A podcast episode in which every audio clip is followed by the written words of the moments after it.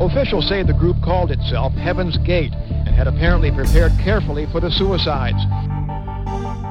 Last chance to evacuate planet Earth before it is recycled. I think it's a privilege to call yourself a Scientologist, and it's something that you have to earn.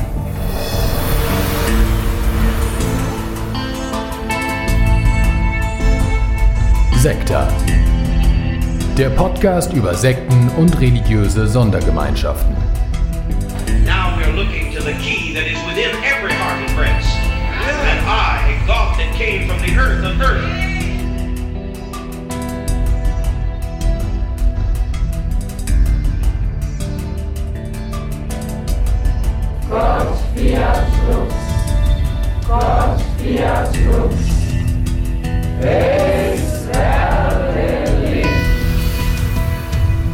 Hallo und herzlich willkommen zu einer neuen Folge von Sekta, dem Podcast über sogenannte Sekten und neureligiöse Bewegungen.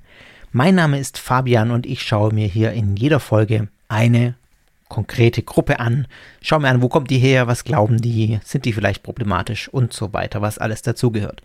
Diese Folge wird ein bisschen speziell, denn es geht um eine Gruppe, die ich schon von Anfang an, seit ich Sekte mache, auf meiner To-Do-Liste habe.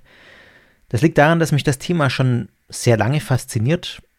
Schon zu Schulzeiten hat mich das irgendwie angezogen, sozusagen, dieses, dieses wirklich Abstoßende an dieser Gruppe, nämlich es geht heute um den Ku Klux Klan oder Ku Klux Klan, wie man ihn meines Wissens im Englischen zumindest so ähnlich ausspricht. genau. Besondere Folge deswegen, weil es sich natürlich nicht klassisch um eine religiöse Gemeinschaft handelt, wobei doch ein Fokus dieser Folge auch darauf liegen wird, was für ein christliches Weltbild, äh, für ein christlich-rassistisches Weltbild sich denn heute manche Ku Klux Klan-Gruppen ähm, zu eigen machen. Das wird also eine Rolle spielen. Es wird aber auch viel um die Geschichte gehen, denn der Ku Klux Klan ist natürlich eine Organisation, die nicht erst seit gestern äh, existiert, sondern die in einem ganz bestimmten historischen Kontext auch entstanden ist. Das werden wir uns ausführlich angucken. Und ich fand das mega spannend. Ich weiß, dass unter euch einige sind, die sich auch gerne mit Geschichte auseinandersetzen. Von daher hoffe ich, dass es euch auch äh, Spaß macht. Ja, aber ein bisschen eine besondere Folge, weil der Schwerpunkt ein bisschen anders gelegen ist als sonst. Aber ich glaube doch äh, dennoch nicht weniger spannend. Und jetzt, ja, wünsche ich euch viel Spaß mit dieser Folge.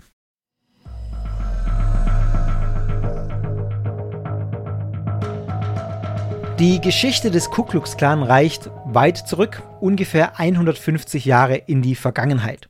Wichtig zu sagen ist, dass es mehrere Phasen des Ku Klux Klans gibt, die voneinander unabhängig mehr oder weniger betrachtet werden können. Es gibt unterschiedliche Unterteilungen. Äh, es gibt manche, die sagen, es gibt sechs Phasen des Clans. Andere, die meisten, so nehme ich es wahr, sagen, es gibt drei Phasen des Clans. Ich möchte mich auf diese drei Phasen beschränken.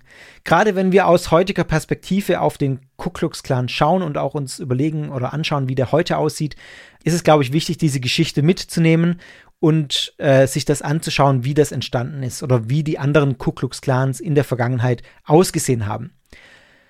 Die drei Phasen, die jeweils eine sehr unterschiedliche Prägung haben und hatten, kann man unterscheiden und zwar in folgende äh, Zeitabschnitte, die möchte ich euch kurz nennen. Die erste Phase wäre von 1865 bis ungefähr 1875 plus minus.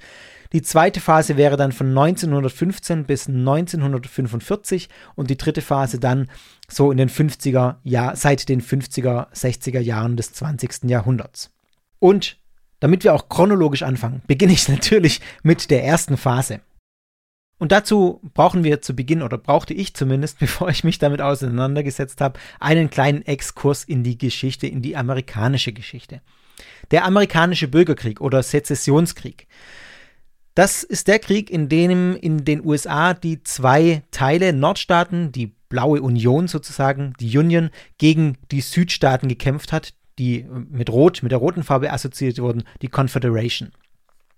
Ursache dieses Krieges ähm, in den, äh, im 19. Jahrhundert waren äh, tiefe Spaltungen in der Gesellschaft, die in den USA geherrscht haben, also sowohl wirtschaftlich als auch sozial und politische Spaltungen, die es eben zwischen diesen beiden ähm, Teilen gab, zwischen den Nord- und den Südstaaten.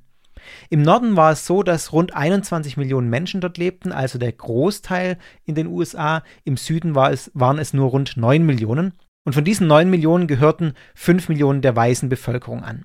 Wirtschaftlich stand der Norden damals weitaus besser da als der Süden. Im Süden war es so, dass die Wirtschaft zu einem ganz großen Teil auf der Plantagenwirtschaft beruht hatte. Das war der wirtschaftliche Faktor Nummer eins. Also Erdnussplantagen, Baumwollplantagen, Tabakplantagen, Zuckerrohrplantagen. Also eine Industrie, die riesengroß war, die riesige Flächen einnahm und die damals auch äh, zum aller, allergrößten Teil mit Sklavenarbeit finanziert oder betrieben wurde. Nur so konnten diese großen Plantagen wirtschaftlich betrieben werden. Im Norden sprach man sich gegen Sklavenhaltung aus. Ähm, die Kritik daran wurde immer lauter. Das war auch so, dass man eben da nicht so stark davon abhängig war. Die Industrialisierung hatte hier deutlich mehr äh, Fortschritt als im Süden und die Betriebe bestanden auch vor allem aus kleineren äh, Einheiten, waren nicht so riesig. Es waren kleinere Farmen und Industriebetriebe.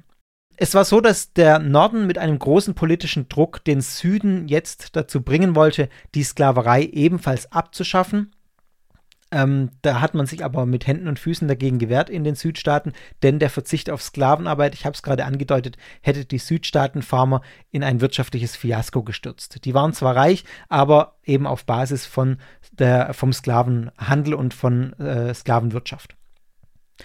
1860 wurde Abraham Lincoln ähm, gewählt zum Präsidenten. Das war der Kandidat der Republikanischen Partei. Und damals war es äh, tatsächlich so, dass das die progressiveren waren, sozusagen. Die Republikanische Partei hat sich gegen die Sklaverei gewendet. Die Demokraten waren eben ähm, ja nicht so gegen die Sklaverei.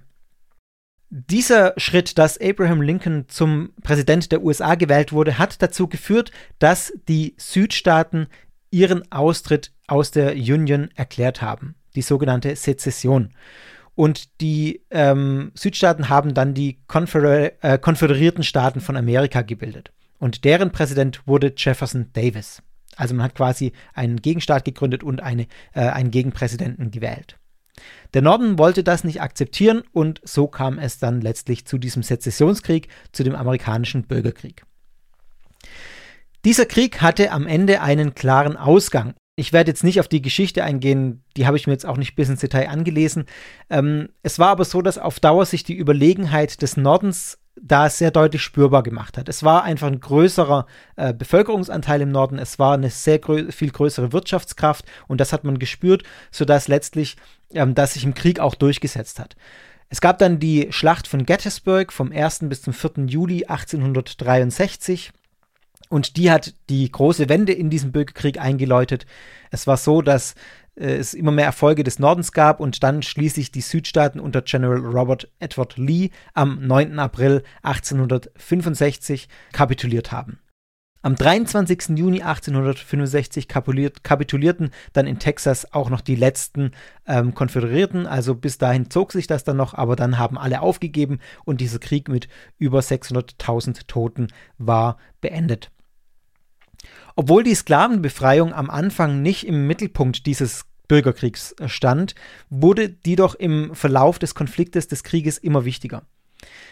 Immer mehr geflohene Schwarze, aus dem Süden geflohene Schwarze, haben dann sich den, der Union, der Union angeschlossen und äh, wurden ja zu einer durchaus beträchtlichen Anzahl von Soldaten, nämlich insgesamt 186.000 schwarze Soldaten haben letztlich für die Union gekämpft.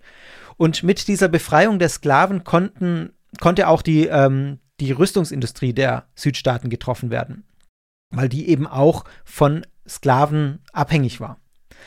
Der rechtliche Status der Sklaven, der blieb nach dem Bürgerkrieg aber auch noch ungeklärt. Erstmal, es gab 1862 eine Emanzipationserklärung und erst 1865 ähm, wurde dann letztlich die Abschaffung der Sklaverei im gesamten Staatsgebiet der USA durchgesetzt bzw. beschlossen. Das hat aber dann noch ein bisschen gedauert, bis sich das auch durchgesetzt hat. Erst da wurde nämlich dann diese grundsätzliche Entscheidung zugunsten der Freiheit der ehemaligen Sklaven getroffen. Und das ist die Situation, in der wir uns nun befinden, historisch.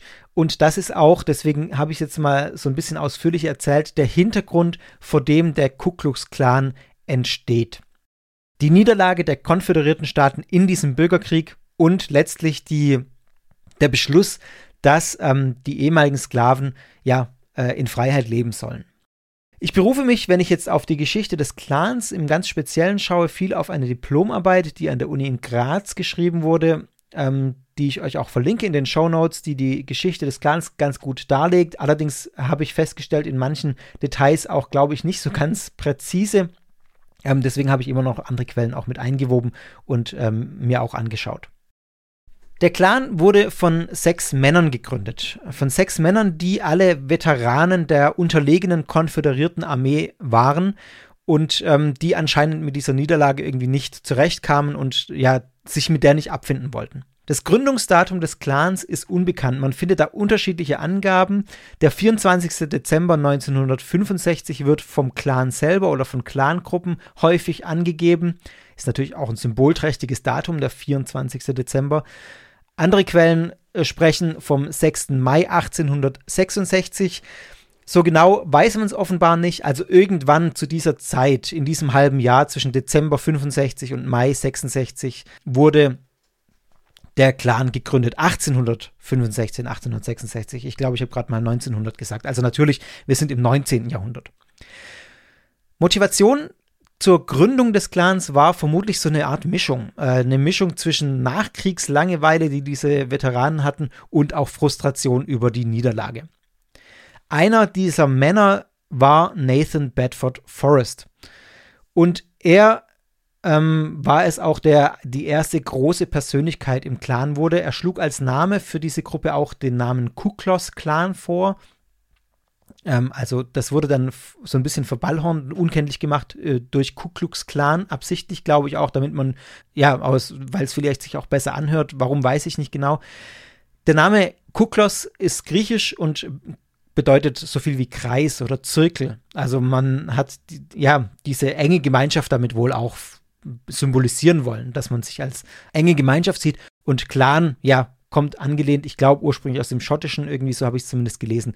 Ähm, genau, also das ist das, woraus sich der Name Ku Klux Klan äh, letztlich zusammensetzt. In dieser Anfangsphase des Clans bestanden die Hauptaktivitäten eigentlich daran, darin, dass die, äh, diese Männer nach Einbruch der Dunkelheit durch die Stadt geritten sind oder über, durch die Dörfer geritten sind und den freigelassenen Sklaven Angst einjagen wollten.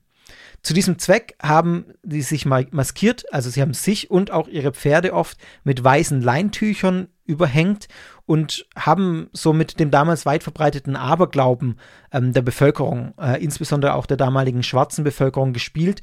Sie haben auch solche Dinge gemacht, wie dass sie Tierblasen unter ihren äh, Gewändern ähm, versteckt haben, um dann vorzuspielen, dass sie einen Eimer Wasser trinken können, ohne abzusetzen. Oder man hat irgendwie mit Hilfe von Kürbissen so getan, als würde man den eigenen Kopf abnehmen. Also so ein bisschen Tricksereien, um, um äh, Angst einzujagen. Es hört sich so ein bisschen nach Halloween an, wenn ich das so lese, ehrlich gesagt. Es ging also tatsächlich, wenn ich das richtig verstanden habe, am Anfang nicht so sehr um Gewalt, an Schwarzen, sondern es ging darum, sie einzuschüchtern. Man spielte mit, ähm, mit der Angst der Menschen und die, ja, die schwarzen Menschen glaubten auch aufgrund der Leinentücher dann und aufgrund ihres Glaubens, dass sie oft auch mit den Geistern gefallener konföderierten Soldaten äh, es zu tun hätten und diesen begegnen würden. Also es wurde eine richtige Angstatmosphäre geschaffen. Der Clan bekam dann allerdings zunehmend auch Aufmerksamkeit und zog vor allem auch junge Männer an, und schon bald ist diese Organisation gewachsen. Also es blieb nicht bei diesen sechs Männern. Es haben sich Untergruppen gebildet, es hat sich eine Organisationsstruktur herausgebildet mit verschiedenen Realms. Ähm, ich weiß nicht, ob ich das richtig ausspreche, das heißt so viel wie Bereich oder man könnte in diesem Kontext vielleicht auch Abteilung sagen. Gibt äh, heute, die Bezeichnung gibt es heute noch äh, und da bezeichnen sich dann die Clans in den einzelnen Staaten so. Da sage ich aber später noch was dazu. Es wurde 1867 dann auch eine Verfassung formuliert, die sich der Clan selber gegeben hat. Und in dieser ähm, Verfassung wurden auch klare Hierarchien festgelegt. Also es gab eine Hierarchie von den Dens, sogenannten Dens, die äh, innerhalb eines Landkreises waren. Dann kamen die Dominions, die innerhalb eines Bezirks waren. Dann gab es die Dominions innerhalb eines Staates. Das waren dann die Realms, äh, die, die waren zu einem Realm zusammengeschlossen. Und dann ähm, gab es die äh, äh, Realms, die in einem sogenannten Invisible Empire zusammengeschlossen waren, das letztlich von dem Oberbefehlshaber, dem Grand Wizard oder Imperial Wizard ähm, geleitet wurde und das war dann der gesamte Clan sozusagen. Das war die Überorganisation des Clans. Und alle Clansmänner wurden als Goals bezeichnet und äh, die wurden auch verpflichtet, das Gebot der Geheimhaltung zu befolgen. Also man gab sich von Anfang an den Touch eines Geheimbundes, eines Geheimbundes, der für eine größere Mission eintritt. Zum ersten Grand Wizard, Imperial Wizard, das ist ein deckungsgleicher Begriff, wurde General Nathan Bedford Forrest gewählt, also dieser konföderierten äh, General, der bei der Gründung dabei war. Und Forrest war kein unbescholtener Bürger und auch kein unbescholtener General oder Soldat, sondern er war vor dem Bürgerkrieg ein millionenschwerer Sklavenhändler und Plantagenbesitzer, war also jemand, der unter den Folgen, unter dem Ausgang des Krieges finanziell persönlich ähm, ja, Nachteile äh, hatte. Während des Krieges war er dann General und war dort, so habe ich es gelesen, unter anderem offenbar an einem Massaker beteiligt von 250 schwarzen Kriegsgefangenen, ähm, von denen äh, einige recht brutal, sehr brutal hingerichtet wurden, gekreuzigt wurden oder lebendig verbrannt wurden. Also er war jemand, der, ich sage mal so, selber sehr brutal war und auch kein Problem hatte mit, äh, ja, brutal, mit Brutalität oder Grausamkeiten und Gräueltaten gegenüber Menschen. Nachdem er also die Leitung übernahm dieses großen äh, Invisible Empires des Clans, wurde der Clan dann auch zunehmend gewalttätiger. Man verstand sich jetzt nicht mehr nur als irgendwie Schreckgespenst, wie ich es am Anfang gesagt habe, ähm, das nur Angst einjagen wollte, sondern man, stand, man verstand sich tatsächlich als Clan, als eine Art selbsternannter Polizeiorganisation, als diejenigen, die das rechtmäßige Gesetz vollstreckten. Das hieß aus Sicht des Clans nicht das, äh, das geltende Gesetz, sondern es hieß, dass die Clansmänner ähm, diejenigen bedroht haben, vertrieben haben, ausgepeitscht haben, verstümmelt haben, erschossen haben, erstochen haben, erhängt haben und ähm, ja, gegen diejenigen brutalst vorgegangen sind, die ihrer Meinung nach respektlos waren, Verbrechen begangen haben oder einfach nur politisch aktiv waren für eine Sache, die dem Clan, äh, die der Clan nicht gut fand, also für äh, die Rechte von schwarzen Menschen. 1867 begann der Clan dann damit, tatsächlich auch organisierte Überfälle auf schwarze Mitglieder der Union League zu verüben und auch auf weiße Lehrer an Schulen für Schwarze. Also es sind nicht nur die ins Ziel geraten, die selber ähm, schwarz waren, sondern auch diejenigen, die sich einfach für ja, die Gleichberechtigung von Schwarzen eingesetzt haben. Zwischen Juni und Oktober 1867 wurden ähm, offenbar allein in Tennessee 25 Morde, 35 Anschläge mit Mordabsicht, 83 Anschläge mit Körperverletzung, vier Vergewaltigungen und vier Brandstiftungen gemeldet, die man dem Clan zurechnen kann. Also das sind ein paar Monate und auch ja ein, eineinhalb Jahre, eineinhalb Jahre nach Gründung des Clans ähm, ist schon diese Brutalität so zu spüren. Der Clan wurde also zu einer regelrechten Terrororganisation. Die Aktionen des Ku Klux Klans gegen Schwarze und äh, gegen die, die sich auf die Seite der Schwarzen stellten, die wurden immer brutaler. Ein Beispiel, ähm, das ich euch erzähle, um das mal zu verdeutlichen auch. John Dunlop war ein weißer Lehrer an einer Schule für Schwarze in äh, einem Ort namens Shelbyville. Shelbyville. Der wurde nackt ausgezogen, ausgepeitscht. Ihm wurde dann gedroht, dass er Tennessee verlassen soll, weil ihn ansonsten abermals Clansmänner besuchen kommen würden, um ihn auf einem Scheiterhaufen zu verbrennen. Also er hat das Ganze wohl überlebt, aber hier wird deutlich, wie brutal die, äh, der Ku Klux Klan gegen Menschen vorgegangen ist. Das hat dazu geführt, diese brutalen Aktionen des Clans, dass viele der ehemaligen Sklaven ja einfach auch geflüchtet sind vom Land in die Städte, weil sie sich dazu auch nicht äh, sicher gefühlt haben, aber sicherer als auf dem Land. Nathan Bedford Forrest verkündete in einem Interview im Jahr 1968, ähm, dass der Clan sich schon ins, im ganzen Süden ausgebreitet habe, so sagt er, und insgesamt 550.000 Mitglieder habe. Diese Angaben sind immer mit Vorsicht zu genießen. Das sind eigene Angaben vom Clan, der natürlich ein Interesse hat, möglichst mächtig und groß zu wirken. Aber es war schon so, dass der Clan jetzt keine, äh, keine kleine Organisation war, sondern schon eine sehr große. Auf die Frage, welchen Charakter die Organisation habe, hat er damals geantwortet, dass sie eine schützende politische und militärische Gruppierung sei und zudem hat, hat er gesagt, dass sich der Clan nicht so sehr gegen die Schwarzen richte, sondern mehr gegen sogenannte Carpetbaggers und Scalawags.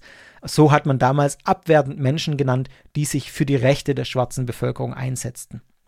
Also auch hier nochmal ganz klar, dass der Fokus sind nicht nur schwarze Menschen, sondern äh, alle, die ja sich mit diesen Menschen, mit diesen, äh, mit dieser Minderheit oder mit diesen ungerecht behandelten Menschen solidarisiert haben. Das Ganze lief allerdings dann deutlich aus dem Ruder. Ähm, sofern man das da noch sagen kann, weil es zu diesem Zeitpunkt schon ziemlich krass war, fand ich. Die, es, die Gewalt ist noch weiter eskaliert.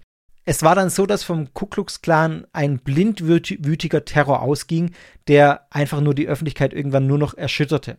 Es waren wirklich Gräueltaten, die an das erinnern, was wir zum Beispiel auch, ich musste öfter mal denken, an den IS, äh, an den sogenannten IS, ähm, was man da gesehen hat, äh, beziehungsweise gehört hat, gesehen habe ich davon ehrlich gesagt nichts. Ich habe mir da auch nichts angeguckt. Aber Verbrennungen, Kastrationen, Vierteilungen, Folterungen, Aufschlitzen von schwangeren Frauen und ähm, das waren Dinge, die damals passiert sind. Warum habe ich gerade kurz gesagt, aus dem Ruder laufen? Weil ähm, es irgendwann so krass wurde, dass es selbst dem Grand Wizard, also selbst äh, Bedford Forest, zu viel wurde. Er war ja bemüht darum, den Clan als eine ehrenvolle, als eine patriotische Organisation darzustellen. Und das war angesichts der blindwütigen Terrorgewalt, die jetzt hier herrschte, wirklich eigentlich fast nicht mehr möglich oder es war nicht mehr möglich. Er hat sich dann im Januar 1869 öffentlich von diesen Gräueltaten distanziert äh, und ging sogar so weit, dass er sich vom Clan distanziert hat und zur Auflösung des Clans aufgerufen hat und äh, auch dazu aufgerufen hat, dass man alle seine Clan-Kostüme zum Beispiel zerstören sollte. Das hat aber letztlich nicht zur Auflösung des Clans geführt, sondern zu einer Zersplitterung dieser Aufruf von Forrest. Die Hauptstelle, äh, die, ja, die, die Regierung des, des Invisible Empire sozusagen hat jetzt zwar durch diesen Schritt von Forrest die Verantwortung für diese Terrortaten abgelehnt und es gab tatsächlich auch Mitglieder, die ihre Clan-Kostüme verbrannt haben und sich da auch ähm, das getan haben, was Forrest gesagt hat. Da es aber viele Unterorganisationen gab, ich habe ja die Struktur vorhin mal kurz angedeutet, hat sich eine Vielzahl verschiedener lokal agierender Clans herausgebildet ähm, die weiter agiert hat. Und die Kutten, die sie hatten, diese Leintücher, die haben jetzt auch äh, andere Farben angenommen. Die waren nicht mehr nur einfarbig oder weiß oder auch nicht mehr nur unterschieden nach Rang im Clan, sondern ähm, die waren auch in den unterschiedlichen lokalen Clans jetzt unterschiedlich, äh, weil man einfach sich auch abgrenzen wollte von den anderen Gruppen. In vielen Staaten, in, zum Beispiel in North Carolina, South Carolina, in Alabama, in Georgia, in Louisiana, ging der Terror weiter. Insgesamt wurden zwischen 1866 und 1875 in den USA 3500 vom Clan ermordete schwarze Menschen gemeldet. Um das mal runterzurechnen, das sind über neun oder zehn Jahre hinweg 30 ermordete Menschen pro Monat. Also das muss man sich mal vorstellen, was das für ein Terror ist. Wann man das Ende dieses sogenannten ersten Clans oder diese ersten Phase des Clans, Ku Klux Klans ansetzen kann, darüber gibt es jetzt wieder unterschiedliche Angaben. Man findet da in unterschiedlichen Quellen von 1971 bis äh, von 1871 bis 1877 äh, alle möglichen Jahresangaben. Fakt ist, dass sich der Clan in diesen Jahren auslief. 1871 gab es eine Reihe von Gesetzen, die sogenannten Ku Klux Klan Acts, die die Terrorakte des Clans im Süden eindämmen sollten. 1874 haben die Demokraten und damit ja die Partei der ehemaligen reichen Sklavenhalter, muss man sich vor Augen halten, wieder die Mehrheit im Repräsentantenhaus erlangt. Das hat viele, die dem Clan zugeneigt waren, beschwichtigt, weil ihre Partei wieder an der Regierung war, sozusagen. Spätestens 1877 ist diese erste Phase des Clans allerdings beendet. Der erste Clan ist sozusagen Geschichte mit dem Ende der Reconstruction-Ära. Die Reconstruction bezeichnet die Eingliederung der Südstaaten in die Union, also was nach dem Sezessionskrieg passiert ist, dass die beiden Staatenteile wieder zusammenfinden. Mit der Präsidentschaft von Rutherford Hayes äh, oder Rutherford B. Hayes, die Amis sprechen ja ihren Mittelnamen immer den ersten Buchstaben noch mit, ja, war der Frieden zwischen Nord und Süd dann mehr oder weniger wiederhergestellt. Auch wenn man sagen muss, dass dieser Frieden für die schwarzen Menschen im Süden nur eine neue Form der Diskriminierung war. Sie wurden nach wie vor nicht als Staatsbürger anerkannt, sie durften nicht wählen gehen und ihre Kinder durften auch nur auf zweitklassige Schulen besuchen. Und es war so, dass sich in der Folgezeit die Rassentrennung auch zunehmend durchgesetzt hat. Im Grunde war das Ende des Clans auch deswegen eingeläutet, weil der erste Clan seine politischen Ziele mehr oder weniger erreicht hat, auch wenn ähm, der Terror letztlich nicht, der Terror des Clans letztlich nicht der Grund dafür war, dass sich diese politischen Ziele durchgesetzt haben. Aber äh, sie waren durchgesetzt und damit hat sich der erste Clan im Prinzip äh, ja erledigt.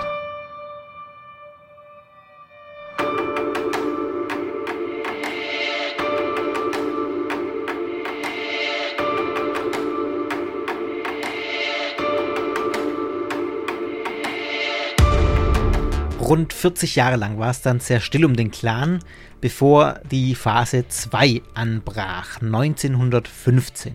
Und zwar geschah das durch einen Film. Im Februar 1915, also man kann das wirklich, diese, den Beginn der zweiten Phase des Ku Klux Klan tatsächlich relativ genau datieren. Im Februar 1915 kam der Film Die Geburt einer Nation. Im Original also The Birth of a Nation von David Warwick Griffith in die Kinos. Und das war ein Film, der war ähm, sehr besonders in mehrfacher Hinsicht. Zunächst mal, der dauerte über drei Stunden. Und so wie ich es gelesen habe, war das der längste Film, der bis dahin überhaupt gedreht wurde. Und der Film ähm, basierte auf einer Buchverlage. Das war ein Liebesroman von Thomas Dixon. Und dieser Liebesroman hieß The Clansman.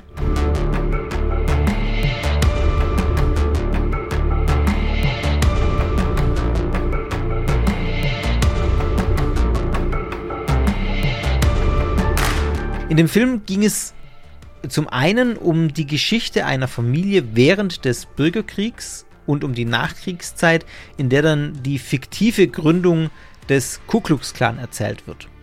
Um ein Amerika zu erreichen, das die Vormachtstellung der weißen Menschen wiederherstellt. Also man hat sich da sozusagen diesen Ku Klux Klan verherrlicht. Also das ist nicht so erzählt, wie es tatsächlich war, wie ich es euch gerade erzählt habe, sondern äh, in, in einer ausgedachten Form. Insgesamt handelt es sich bei diesem Film, ich habe den auch angeguckt, ich glaube auf YouTube kann man sich den ganz angucken sogar. Ich habe Teile davon gesehen, ähm, ich habe nicht die ganzen drei Stunden angeguckt.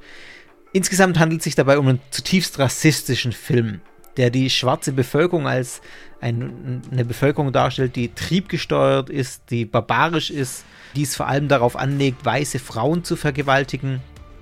Ja, also es hat einen ganz klaren Duktus, ganz klaren rassistischen Einschlag. Und der Film war tatsächlich äh, zur damaligen Zeit ein gigantischer kommerzieller Erfolg. Allein im ersten Jahr, also allein 1915, besuchten eine Million Menschen den Film, was für damalige Zeiten schon enorm viel war. Auch viele hochrangige Menschen haben diesen Film tatsächlich gesehen und waren total begeistert von ihm.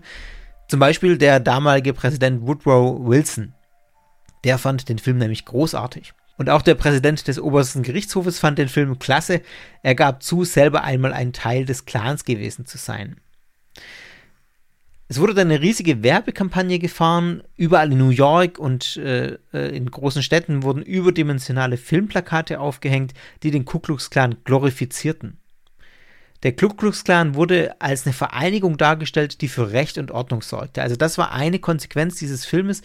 Durch diese ja, glorifizierte Vergangenheit sozusagen, durch dieses glorifizierte, fiktive Darstellen dieses Ku Klux Klan, geriet quasi das, was der Ku Klux Klan 40 Jahre vorher tatsächlich gemacht hat, diese ganzen Gräueltaten, die ich gerade geschildert habe, diese ganzen Verbrechen, diese Grausamkeiten, die gerieten in Vergessenheit und wurden durch diesen Film ja überspielt sozusagen äh, und es wurde so dargestellt, als sei der Ku Klux Klan eine riesige oder eine riesige Erfolgsgeschichte, eine wichtige Einrichtung und so eine äh, so, so ein Stolz darauf kam, kam damit einher, dass man jetzt auch zum Beispiel wie dieser äh, Präsident des obersten Gerichtshofes dann auch offen zugibt, selber mal Teil des Clans gewesen zu sein.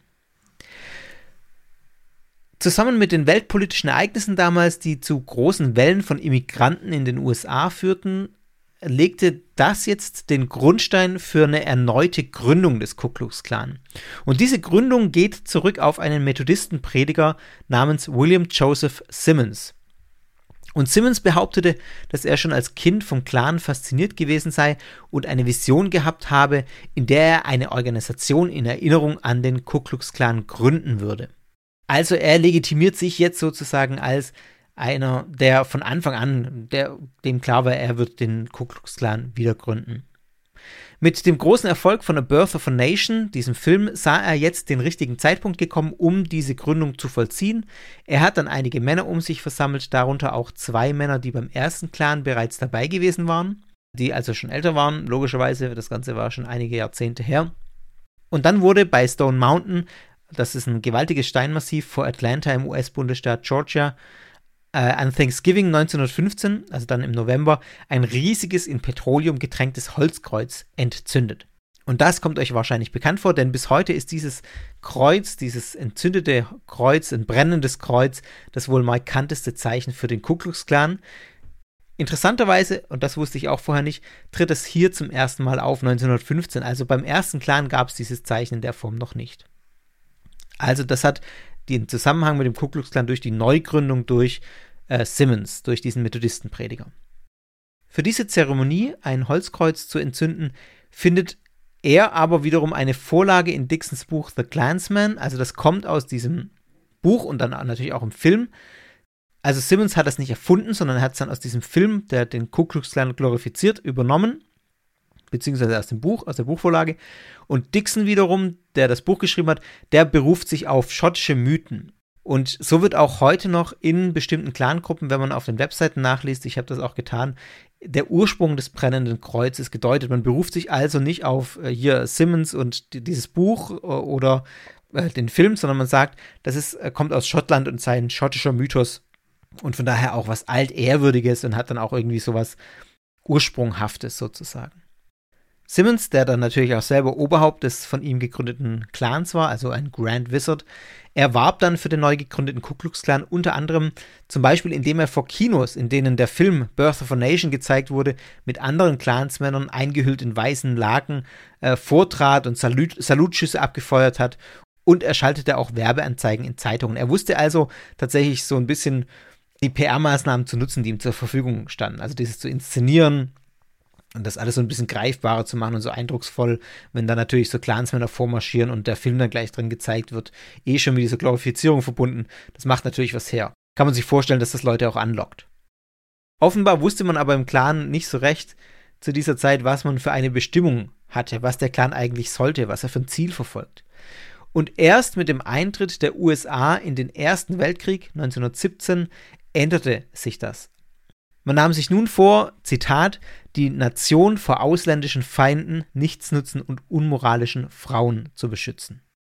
Der Clan begann dann in diesem Zug verschiedene Menschen zu tyrannisieren, zum Beispiel Prostituierte, die sich um Militärstationen angesiedelt haben, Menschen, die nicht genug vom Krieg begeistert waren in, in den Augen des Clans und unpatriotische Menschen, was auch immer das genau heißt, auch natürlich wieder die Definition des Clans, was das bedeutet. Ja, diese Menschen einfach zu tyrannisieren.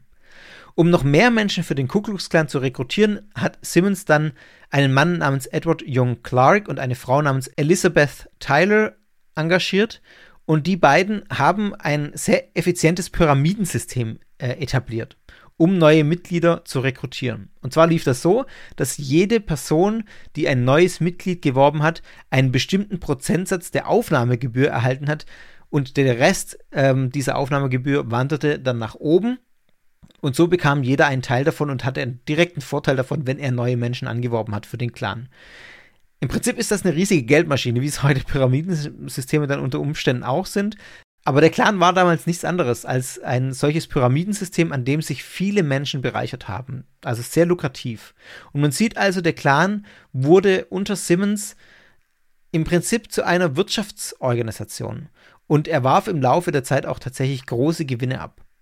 Durch die Verbindung von Rassismus und Christentum durch den Methodistenprediger Simmons wurde der Clan aber auch vor allem attraktiv für die weiße und überwiegend protestantische Mittelschicht in Amerika.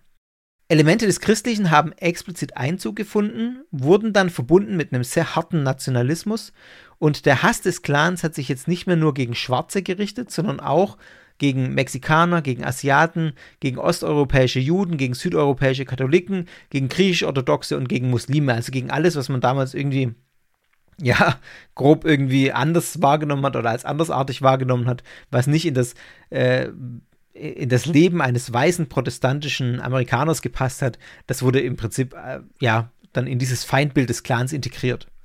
Religiöse und ethnisch-rassistische Vorurteile gingen dabei Hand in Hand. Also viele Amerikaner haben damals Italiener, Griechen, russische und polnische Juden zum Beispiel gar nicht als weiß angesehen, das waren für sie keine Weißen.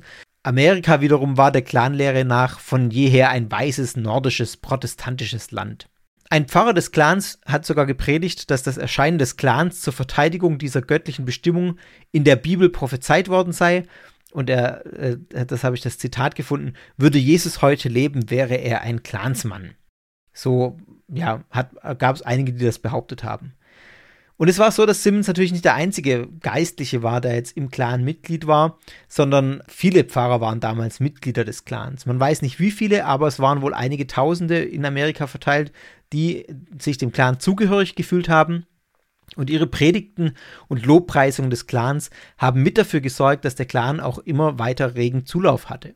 Kann man sich vorstellen, das war eine Zeit, Anfang des 20. Jahrhunderts, wo die Kirchen tatsächlich auch noch ähm, in Amerika, gut, das ist heute auch noch so in vielen Gemeinden, wenn die, wenn die Prediger was sagen, dann glaubt, dann macht das schon was mit den Anhängerinnen, den, den Leuten, die äh, denen dazuhören, aber damals vielleicht nochmal in einem anderen Maß. So, wenn dann sich Pfarrer hingestellt haben und gesagt haben, der Clan ist eine gute Sache, ich bin selber Mitglied des Clans, hat das natürlich einen enormen Effekt.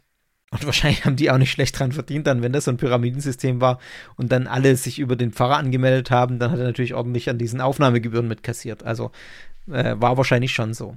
Die protestantischen Kirchen vor Ort, die wurden vom Clan auch oft genutzt, damals, um zu zeigen, wann der Clan in eine neue Stadt kam. Also das lief dann ungefähr so ab, dass Mitglieder des Clans nach vorheriger Absprache mit dem Pfarrer den Sonntagsgottesdienst aufgesucht haben in einer, in einer Ortschaft, dann eine Spende hinterlassen haben, die vom Pfarrer entgegengenommen wurde, dankend natürlich, und gesegnet wurde. Und wenn das geschehen war, dann wussten die Menschen, dass der Clan jetzt auch hier aktiv war in dieser Stadt oder in dieser Ortschaft. Zurück zu Tyler und Clark, die von äh, Simmons ja angeheuert wurden, um dieses P um PR für den Clan zu machen, die dann dieses äh, Pyramidensystem aufgebaut haben. Unter dem Einfluss dieser beiden, Clark und Tyler, wurde der Clan auch wieder immer aggressiver. Es wurde im Zuge dessen ein sogenannter 100% Amerikanismus proklamiert.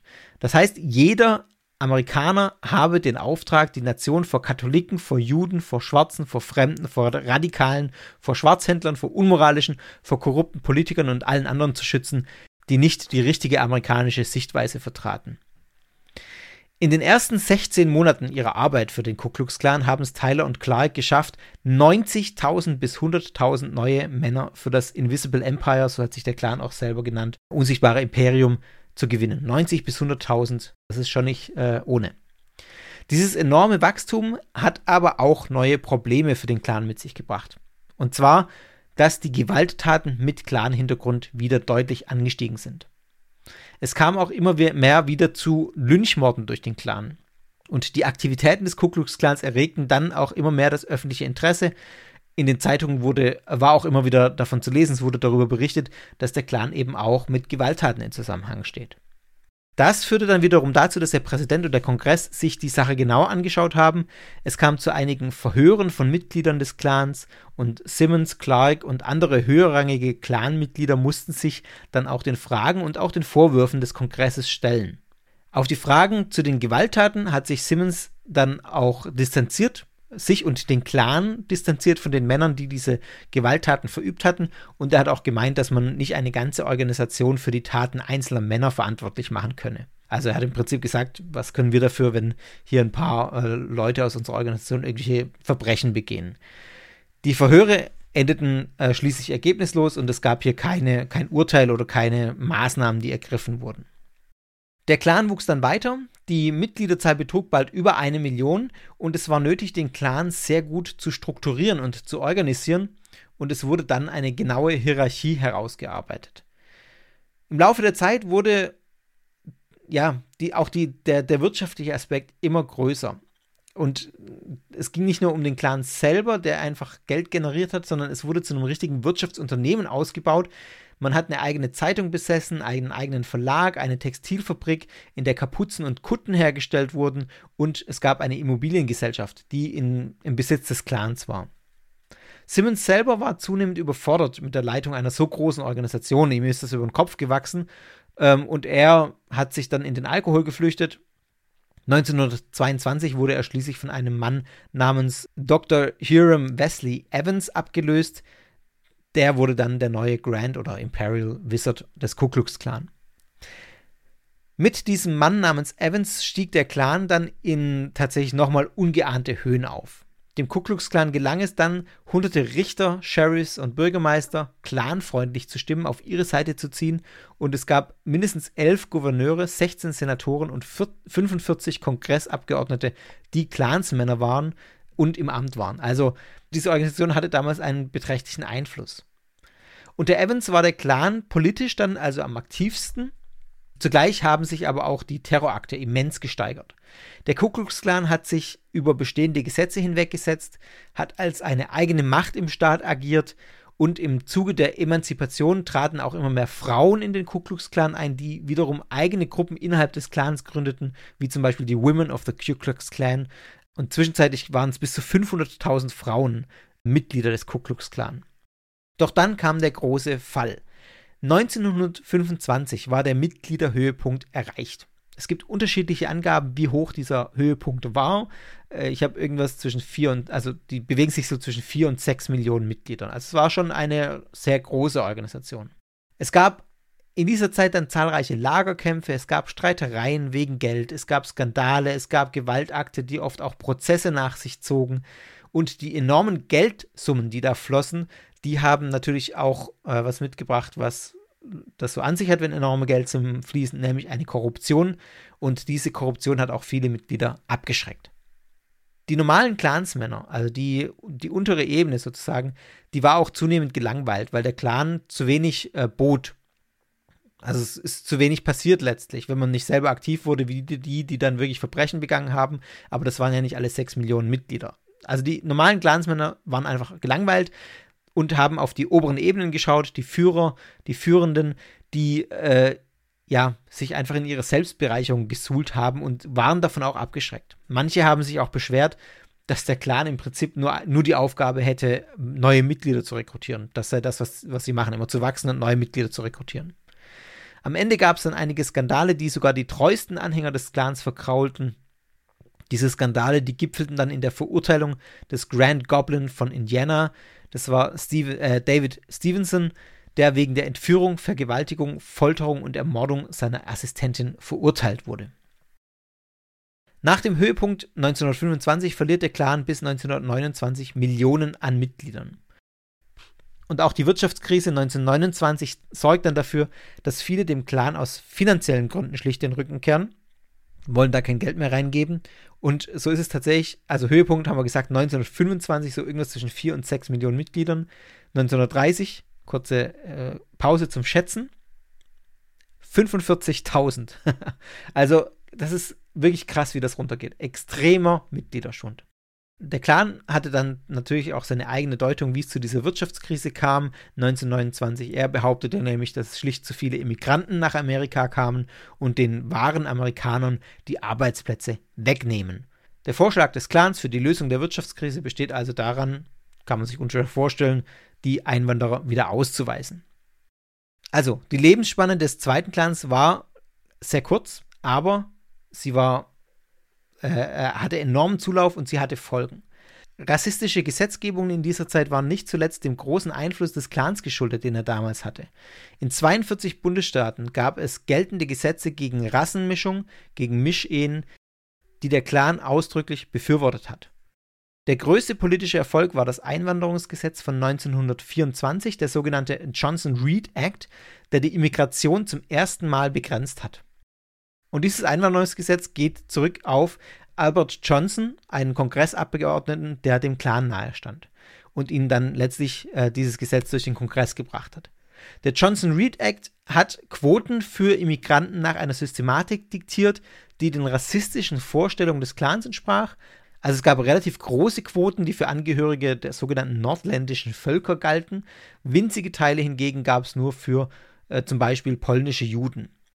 Johnson wollte noch mehr. Er wollte nicht nur den Zuzug unerwünschter Einwanderer wie der Juden stoppen, die er, ich zitiere, für dreckig, unamerikanisch und in ihren Gewohnheiten oft gefährlich hielt. Also er war ein Antisemit und ähm, Rassist vom, ja, vom Allerfeinsten sozusagen, ein übelster Rassist. Er forderte auch, diejenigen auszuweisen, die schon im Land lebten. Also Er wollte tatsächlich auch die, die schon da waren, ausweisen. Bis 1965 blieb der Johnson-Reed Act in Kraft. Also man merkt, wie lange dieses, äh, die, dieser, diese Zeit des Clans auch Nachwirkungen hatte. Während der 30er Jahre gab es immer wieder Verbindungen zwischen dem Ku Klux Klan und Nazi-Deutschland. Es wurde von einem deutschen Pfarrer dann auch der erste Ku Klux Klan in Deutschland gegründet, die German Order of the Fiery Cross. Zum Ku Klux Klan in Deutschland sage ich nachher noch zwei, drei Sätze. Also, das schwappte aber sozusagen in den 30er Jahren auch nach Deutschland über oder nach Europa. Und natürlich war der Ku Klux Klan an sich äh, im Großen und Ganzen sehr positiv gegenüber Hitler eingestellt. Was dem zweiten Clan dann schließlich den Todesstoß gab, auch wenn es natürlich ab 1930 sozusagen nur noch ein paar Zehntausend Mitglieder waren, waren Steuerschulden. 685.000 Dollar sollte der Clan ähm, oder das, was von ihm damals noch übrig war, zahlen im Jahr 1944. Das hat man nicht gepackt und hat sich dann aufgelöst. Also der Clan ist sozusagen mit dem Jahr, also der Clan ist mit dem Jahr, also diese zweite Phase des Clans ist mit dem Jahr 1944 beendet, abgeschlossen, weil der Clan sich schlicht auflöst aus finanziellen Gründen.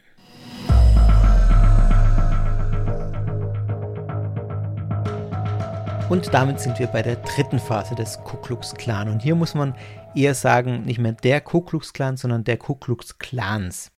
Es ist nämlich eher so, dass das jetzt ein, in Anführungszeichen, Revival ist in vielen kleineren Gruppierungen und Splittergruppen. Und das ist ein Bild, das wir tatsächlich bis heute vom Ku Klux Klan finden. Manche dieser Gruppen sind mehr, andere weniger bedeutend. Der Ku Klux Klan von heute ist also wenn er auch im Grunde genauso rassistisch und antisemitisch ist wie die ersten beiden, ein ganz anderer Verein, als es die ersten beiden waren. Er umfasst ein Spektrum von Vereinigungen weißer Nationalisten und rechtsextremer Gruppierungen der sogenannten Alt-Right-Bewegung. Und es gibt tatsächlich keine zentrale Struktur. Also es gibt nicht mehr diesen einen Grand Wizard, der an der Spitze steht, der alles bestimmt, diese einheitliche Hierarchie über die ganzen Staaten hinweg, sondern es gibt ganz viele kleine Gruppen und ganz viele kleine Realms auch nennen die sich dann schon noch, aber die haben keinen größeren Zusammenhang mehr. Das ganze Revival des Clans findet statt im Kontext der aufkommenden Bürgerrechtsbewegung in den 1950er und 1960er Jahren. Die damals größte Gruppe des Clans waren die White Knights of the Ku Klux Klan, also die weißen Ritter des Ku Klux Klan im Bundesstaat Mississippi. Die wurden von einem Mann namens Samuel Bowers geführt und es gibt bis heute eine Nachfolgeorganisation dieses Clans. Hauptziel der verschiedenen Gruppierungen war es, Druck auf die schwarze Bevölkerung auszuüben. Zum Beispiel, dass die nicht wählen gehen, man hat systematisch die schwarze Bevölkerung eingeschüchtert, auch mit brutaler Gewalt. Und immer wieder gab es auch Lynchmorde. Die größte Clangruppe in den 60er, 70er Jahren waren die United Clans of America. Also man hat dann schon auch versucht, so Verbünde zu schließen zwischen einzelnen kleineren Clangruppen, aber es gab nie einen Zusammenschluss aller Clangruppen. Und die United Clans of America, die haben es zum Höhepunkt ihrer, ihres, ihrer Hochzeit sozusagen Mitte der 60er Jahre auf rund 30.000 aktive Mitglieder gebracht. Anfang der 70er Jahre ist das allerdings schon wieder runtergegangen auf unter 5000. Also man merkt auch hier, diese ganzen Gruppen, die haben mal wieder mehr Zulauf, mal wieder weniger, dann verschwinden sie ganz, dann vereinigen sie sich, dann nennen sie sich äh, um, heißen wieder anders, es gründen sich neue kleine Gruppen und so weiter. Und äh, die sind unterschiedlich aktiv, unterschiedlich gewaltbereit auch. Zum Beispiel die United Clans of America waren durchaus auch sehr gewaltbereit. Da gab es zu der Zeit, äh, gehen mehrere Lynchmorde und Bombenanschläge auf ihr Konto. Eine weitere Gruppe, die man nicht unerwähnt lassen sollte, sind die Knights of the Ku Klux Klan, die unter der Führung von David Duke Bekanntheit erlangt haben. Duke ist, wenn ihr so ein bisschen mit US-Politik jetzt auch in den letzten Jahren euch befasst habt, äh, wahrscheinlich habt ihr den Namen schon gehört. Er hat sich zum einen 1992 sogar in den Vorwahlen um die republikanische Kandidatur des Präsidenten ähm, äh, ja, eingebracht, wurde allerdings nicht äh, als Präsidentschaftskandidat aufgestellt. Und Duke war jemand, der zu Trumps Amtszeit äh, zunächst mal sehr laut applaudiert hat, als Trump Präsident wurde und dann, als er Präsident war, viele Dinge gut geheißen hat, die Trump in seiner Amtszeit durchgesetzt hat. Also einer der größten Trump-Fans war ein Grand Wizard der, des Ku Klux Klan, also ein durch und durch rassistischer, neonazistischer Mensch, der ähm, ja Trump einfach mal fröhlich zugejubelt hat. Der Clan bzw. die Clans hatten und haben es allerdings deutlich schwerer als zu früheren Zeiten, als noch in, in, in dieser zweiten Phase des Clans zum Beispiel. Denn das FBI hat auch ein ganz äh, gutes Auge auf die Gruppen und hat einige dieser Gruppen auch infiltriert, sodass auch Verbrechen aufgeklärt werden konnten, auch an hohen Persönlichkeiten der Bürgerrechtsbewegung. Heute ist die Landschaft der Clans sehr zersplittert, das habe ich schon gesagt. Viele, und das ist noch wichtig zu sagen, arbeiten auch mit anderen Neonazi-Gruppen oder White Supremacists zusammen. Wobei man auch da sagen muss, die, die Mitgliederzahlen sind einfach überschaubar, auch bei diesen Neonazi-Gruppen. Dass es in diesem Kontext immer wieder Gewaltverbrechen gibt, das hört man ja auch in den Nachrichten, dass dieser weise Terror auch heute noch existiert und es immer wieder zu Gewalttaten kommt. Das Southern Poverty Law Center, das ist eine NGO, die Hassgruppen beobachtet, die listet derzeit 17 verschiedene Clangruppen in den USA das sind vermutlich die größten, könnte man sagen. Die Anti-Defamation League, das ist auch eine Menschenrechtsorganisation, die sich gegen Antisemitismus vor allem engagiert, die spricht im Jahr 2016 von rund 30 aktiven Clangruppen, sagt aber auch, dass die meisten davon sehr klein seien. Und die äh, ADF, Anti-Defamation League, spricht auch davon, dass es eine konstante Abnahme der Mitgliederzahlen gab. Also dass zwar immer wieder kriminelle Aktivitäten im Clan-Zusammenhang auffallen, es immer wieder zu Gewaltverbrechen kommt, aber die Mitgliederzahlen stetig abnehmen. Auch weist die Anti-Defamation League darauf hin, dass die Gruppen eigentlich sich konstant wandeln, dass es häufige Führungswechsel gibt, häufige Verwerfungen, weitere Absplitterungen, ähm, wie das ja in solchen Gruppen auch nicht unüblich ist. Anti-Defamation League schätzt rund 3000 Clan-Mitglieder heutzutage in den gesamten USA. Sie weist allerdings darauf hin, dass es eine unbekannte Zahl an Sympathisanten und Verbündeten ähm, gibt, die man eigentlich dazu rechnen müsste. Das Southern Poverty Law Center spricht von insgesamt 8000 bis 10.000 Clan-Anhängerinnen. Ihr merkt schon, das ist eine sehr breite Fächerung.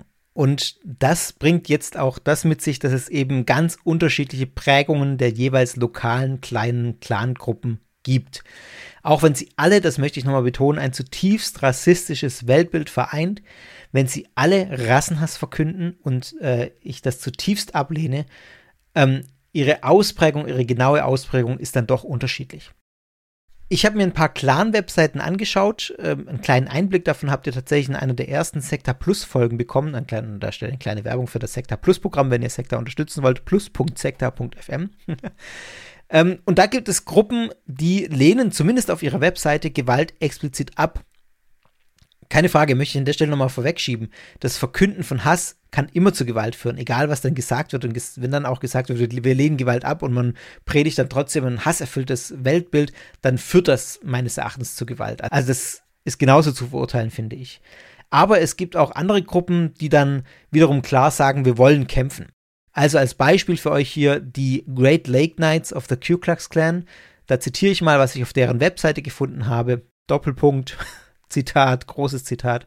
Mitglied kann jedes weiße arische Individuum werden, das stolz auf sein Erbe ist und bereit dazu, für die Erhaltung seiner Rasse zu kämpfen. Ein Mitglied muss mindestens 18 Jahre alt sein, heterosexuell, gegen die Vermischung der Rassen eintreten und einen ehrlichen moralischen Charakter aufweisen. Ja, also da ist klar, woher der Wind weht, würde ich mal sagen. Hier soll und muss sogar laut dieser Aussage gekämpft werden. Woher das wiederum kommt, sage ich gleich noch was dazu, dieser Gedanke, warum man kämpfen muss.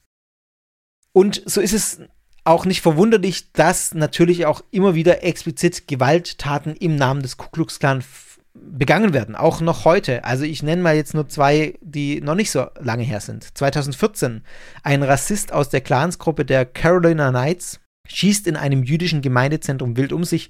Dabei ermordet er drei Menschen. 2015 Charleston, USA, den Fall habt ihr vermutlich alle irgendwie mitbekommen. Ein 21-jähriger Fanatiker feuert während einer Bibelstunde in einer Kirche auf die Teilnehmer und tötet neun Schwarze.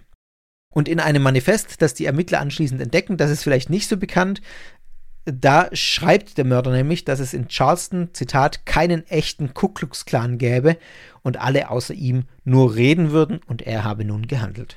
Also ganz klar bringt seine Tat mit dem Ku Klux Klan in Verbindung. Wenn man sich die Webseiten anguckt, gibt es allerdings, habe ich gerade schon angedeutet, auch Clangruppen, für die weniger die Gewalttaten im Vordergrund stehen, als einfach das gemeinsame Praktizieren ihrer hasserfüllten Ideologie.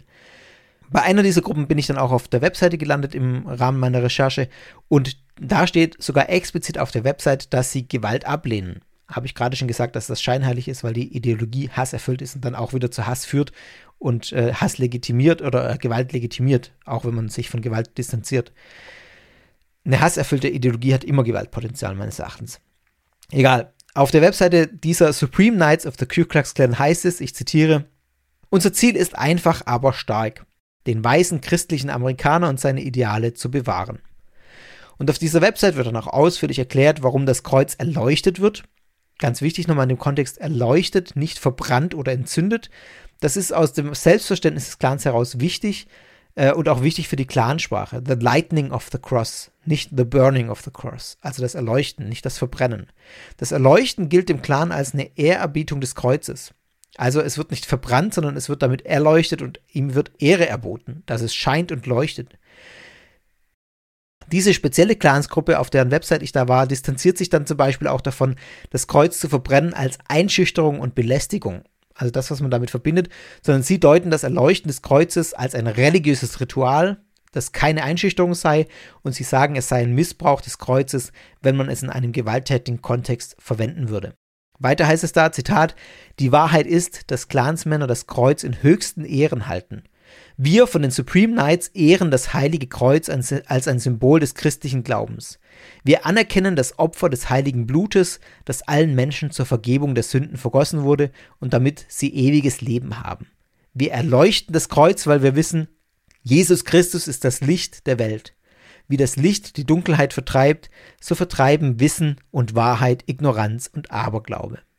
Also so diese Supreme Knights of the Ku Klux Klan. Das zeigt schon das enorme Spektrum von ganz klar, klaren, gewaltbereiten, äh, kämpferischen ähm, Ku Klux Klan Gruppen hin zu solchen, die Gewalt zumindest nach außen hin auf ihrer Webseite ablehnen. Mehr kann ich darüber nicht sagen. Keine Ahnung, was da dahinter dann tatsächlich steckt. Für diese Gruppe steht das Kreuz aber noch für mehr. Ich zitiere mal noch weiter. Wir von den Supreme Knights erleuchten das Kreuz auch als ein Warnsignal für alle Menschen, für das drohende Desaster, das unserer Nation bevorsteht, wenn sie den aktuellen Weg ohne Gott beibehält. Wir wollen von den Gefahren der Rassenvermischung warnen und diejenigen in den Wegen des Clans unterweisen, die zuhören und lernen wollen. Wir glauben, dass es unsere Pflicht ist, uns selbst und diejenigen aus unserer Rasse für die kommenden Wege vorzubereiten, während sich die Regierung dieser Nation wie ein tollwütiger Hund auf die Menschen stürzt, die sie unterstützen.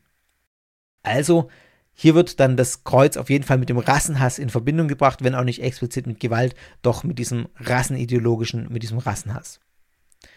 Auf einer weiteren Seite dieser Gruppe steht dann noch mehr über den Glauben der Supreme Knights. Und da bin ich natürlich neugierig geworden, habe mal draufgeklickt. Und ähm, da steht dann folgender Satz: Die Europäer sind die tatsächlichen Abkömmlinge der Israeliten durch die zehn Stämme, die von den Assyrern in Gefangenschaft geführt worden sind.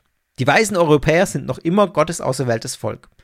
Die modernen Juden sind in keiner Weise Hebräer oder Israeliten, sondern sie stammen von Esau ab, der sein Geburtsrecht für eine Schüssel Brei eingetauscht hat. Das hat mich dann schon aufhören lassen. Das klingt relativ wirr, was ihr da jetzt gerade gehört habt. Und definitiv ist es nicht so, dass der Clan, zumindest in vielen Teilen, in vielen Gruppen, die man heute findet, dass der Clan nicht einfach irgendeine rechtsextreme, antisemitische Hassgruppe ist, ähm, sondern wie man es jetzt hier raushört, da schwingt noch mehr mit. Das Ganze hat einen christlichen Überbau, wenn auch nicht in jeder Clangruppe. Ich habe gesagt, die sind sehr divers, sehr unterschiedlich, aber doch in vielen gibt es diesen christlichen Überbau. Und diesen Überbau möchte ich mir jetzt im Folgenden mit euch nochmal genauer anschauen, denn das ist ja das, was ich hier bei Sekta immer tue, ähm, mir anzugucken, was die Leute eigentlich glauben und das machen wir jetzt auch hier.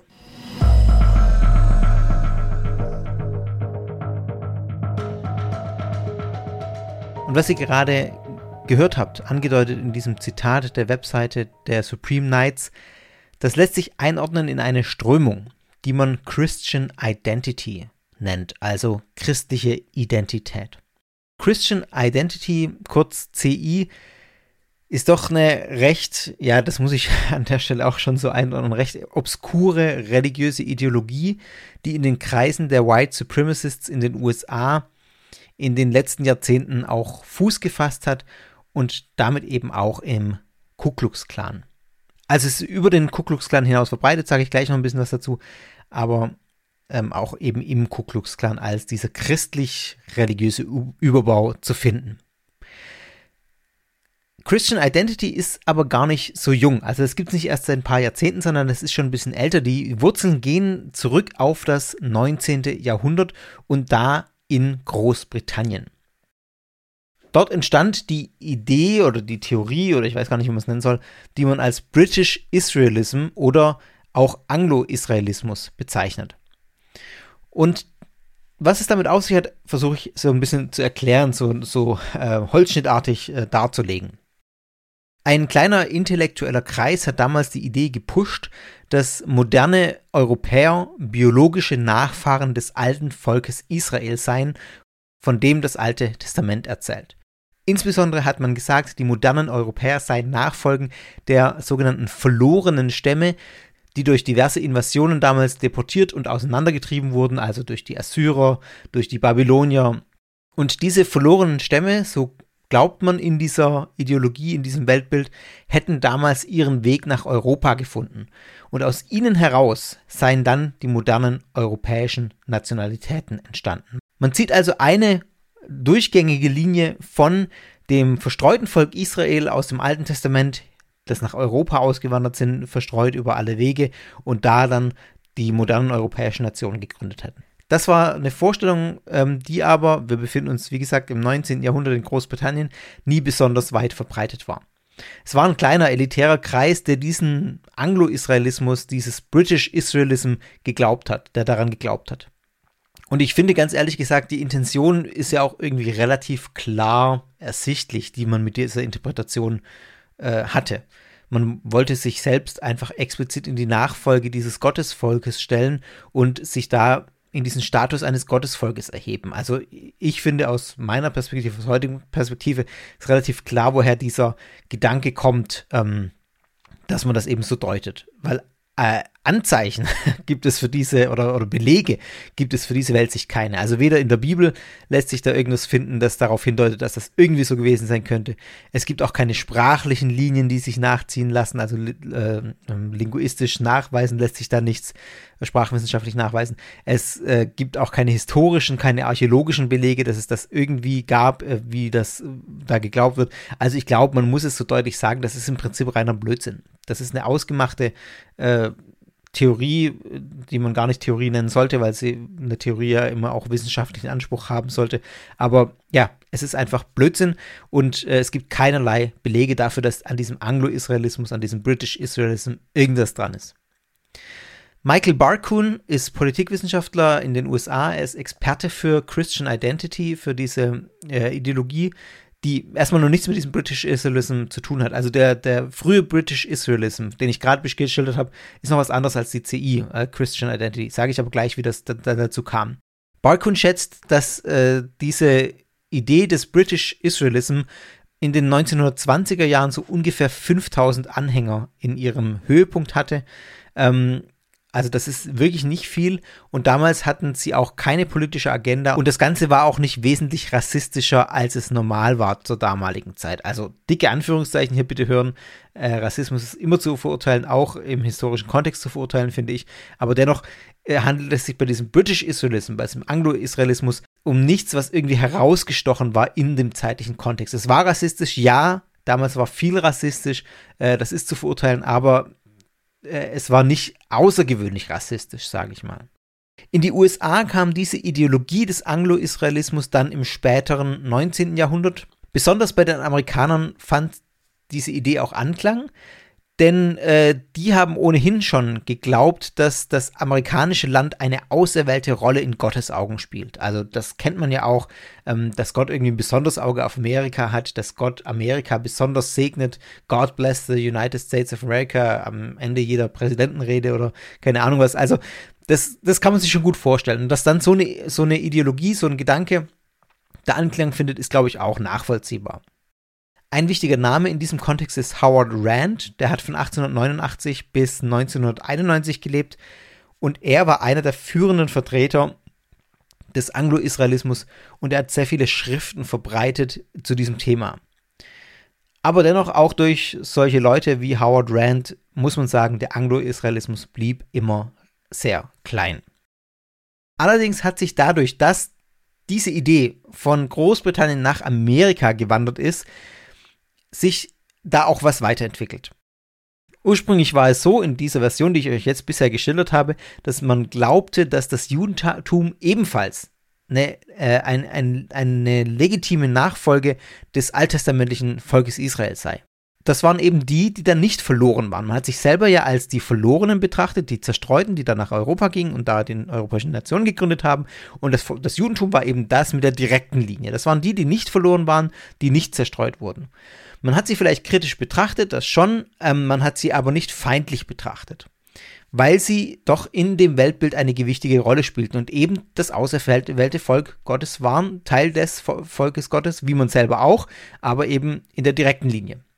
In den 1930er Jahren war es dann aber so, das Ganze hat sich in Amerika ein bisschen festgesetzt und dann kamen in den USA antisemitische Züge mit in diese Ideologie und haben dann tatsächlich auch diese Bewegung des Anglo-Israelismus auf amerikanischem Boden dann durchzogen. Also diese Kombination aus Antisemitismus, Rassismus und dem Anglo-Israelismus war dann das, was in Amerika größer wurde.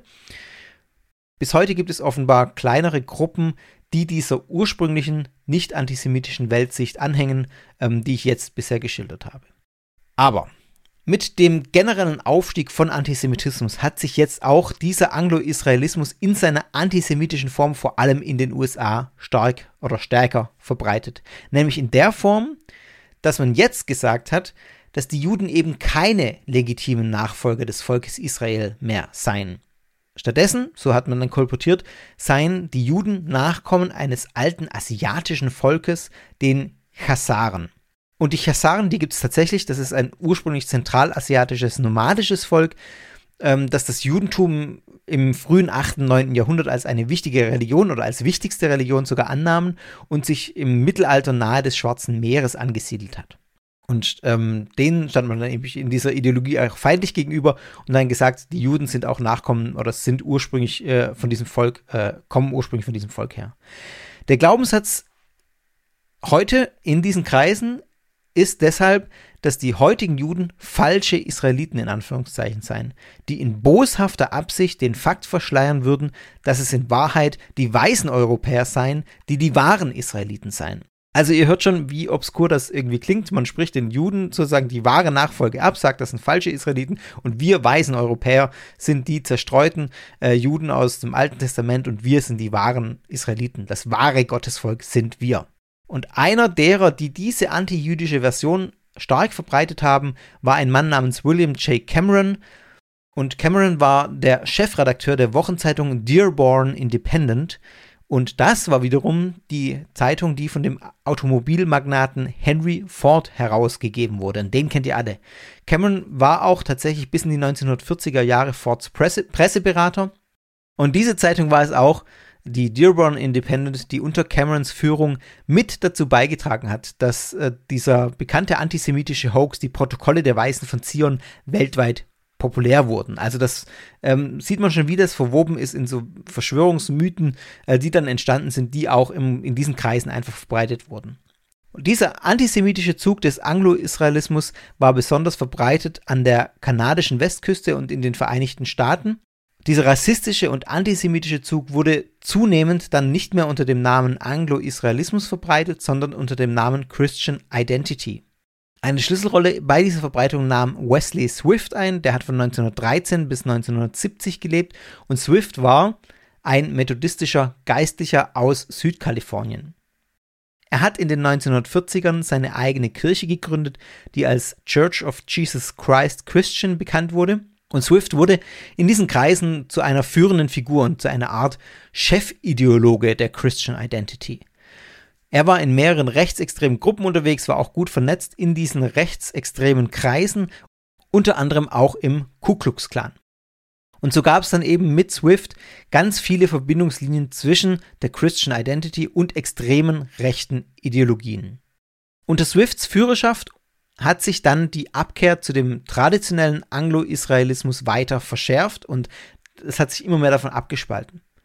Es blieb dabei, dass sich das Ganze um eine sehr lose Organisation handelt, lose Bewegung. Es gab da nie eine einheitliche äh, Organisation, wo man irgendwie sagen konnte, das ist jetzt die Christian Identity. Und es gab nie ein einheitliches Set von Glaubenssätzen, sondern es gab immer ein paar Grunddogmen und so ist es bis heute. Es gibt dann so ein paar Grunddogmen und um die herum bilden sich dann eine Vielzahl von weiteren Ideen und Theorien. Die Grunddogmen sind folgende, und jetzt wird es wirklich, finde ich, obskur, weil jetzt kommt dieses Rassistische mit, noch mit hinein zu dem, was ich vorhin schon gesagt habe. Wie im Anglo-Israelismus auch geht man davon aus, dass die weißen Europäer die legitimen Nachfahren des Volkes Israel, Volkes Israel aus der Bibel sind. Das sei ihre wahre Identität also. Und dann kam der Antisemitismus mit rein und dann hat sich eine angeblich biblische Begründung für den Hass auf das zeitgenössische Judentum äh, begründet oder gefunden. Und da gibt es unterschiedliche Abstufungen. Der wohl extremste antisemitische Ausdruck von Christian Identity ist die sogenannte Two-Seed Theory, also die Zwei-Samen-Theorie. Und die wurde von Swift, von dem Methodistenpastor und seinen Anhängern in den 1960er Jahren entwickelt, ist also noch nicht so alt, das ist jetzt 60 Jahre her. Dieser Theorie zufolge war die Verführung von Eva durch die teuflische Schlange, die man im Buch Genesis in der Bibel nachlesen kann, eine sexuelle Verführung. Also da habe ein Sexualakt stattgefunden. Und Kain, der spätere Sohn Evas, sei das Produkt dieser Verführung Evas durch die Schlange gewesen, also den Teufel, den Satan, mit dem die Schlange gleichgesetzt wird. Und Kain wiederum sei der Vater des Volkes Israel. Alle Juden, so glaubt man also in dieser kruden Ideologie, seien Nachkommen des Teufels. Wirklich wörtlich Nachkommen des Teufels, sie sind wirklich wörtlich dämonisch. Die andere Linie, die andere Saat, der andere Samen läuft über Abel, den anderen Sohn Evas, der dieser Theorie zufolge legitim mit Adam gezeugt wurde, also ähm, unter dem göttlichen Segen steht sozusagen. Und ähm, diese Linie führt dann, wie ich schon gezeichnet habe, durch die verlorenen Stämme angeblich bis heute zu den weißen Europäern und von da aus natürlich dann zu den weißen Amerikanern, die ja sich als weiße Europäer verstehen. Also Puh, ich glaube, ihr merkt schon, äh, ja, also das ist äh, ja einfach krasser Bullshit und ich weiß nicht, was ich dazu sagen soll. Muss ich vielleicht auch nicht. Es gibt auch Christian Identity Anhänger, die dieser Zweisamen-Theorie nicht folgen. Also die das jetzt nicht ganz so krass sehen, wie ich es gerade gesch geschildert habe. Die halten die Juden zwar nicht für Abkömmlinge des Satans, aber sind deswegen im Allgemeinen nicht weniger antisemitisch eingestellt. Also das ändert an der Konsequenz nichts, dass sie einfach äh, Rassisten sind und Antisemiten, aber sie glauben nicht an diese Two-Seed-Theory. Viele Anhänger der Christian Identity, besonders eben die der Zwei-Samen-Theorie, glauben auch daran, dass es vor Adam und Eva bereits verschiedene Rassen gab. Und jetzt wird es nochmal abgefahren. Also wenn ihr jetzt schon gedacht habt, es ist abgefahren, dann wird es jetzt noch ein bisschen abgefahrener. Die glauben nämlich dann auch, dass Adam und Eva nicht die ersten Menschen waren, die Gott geschaffen habe, sondern die ersten, die er in seinem Bilde geschaffen hat.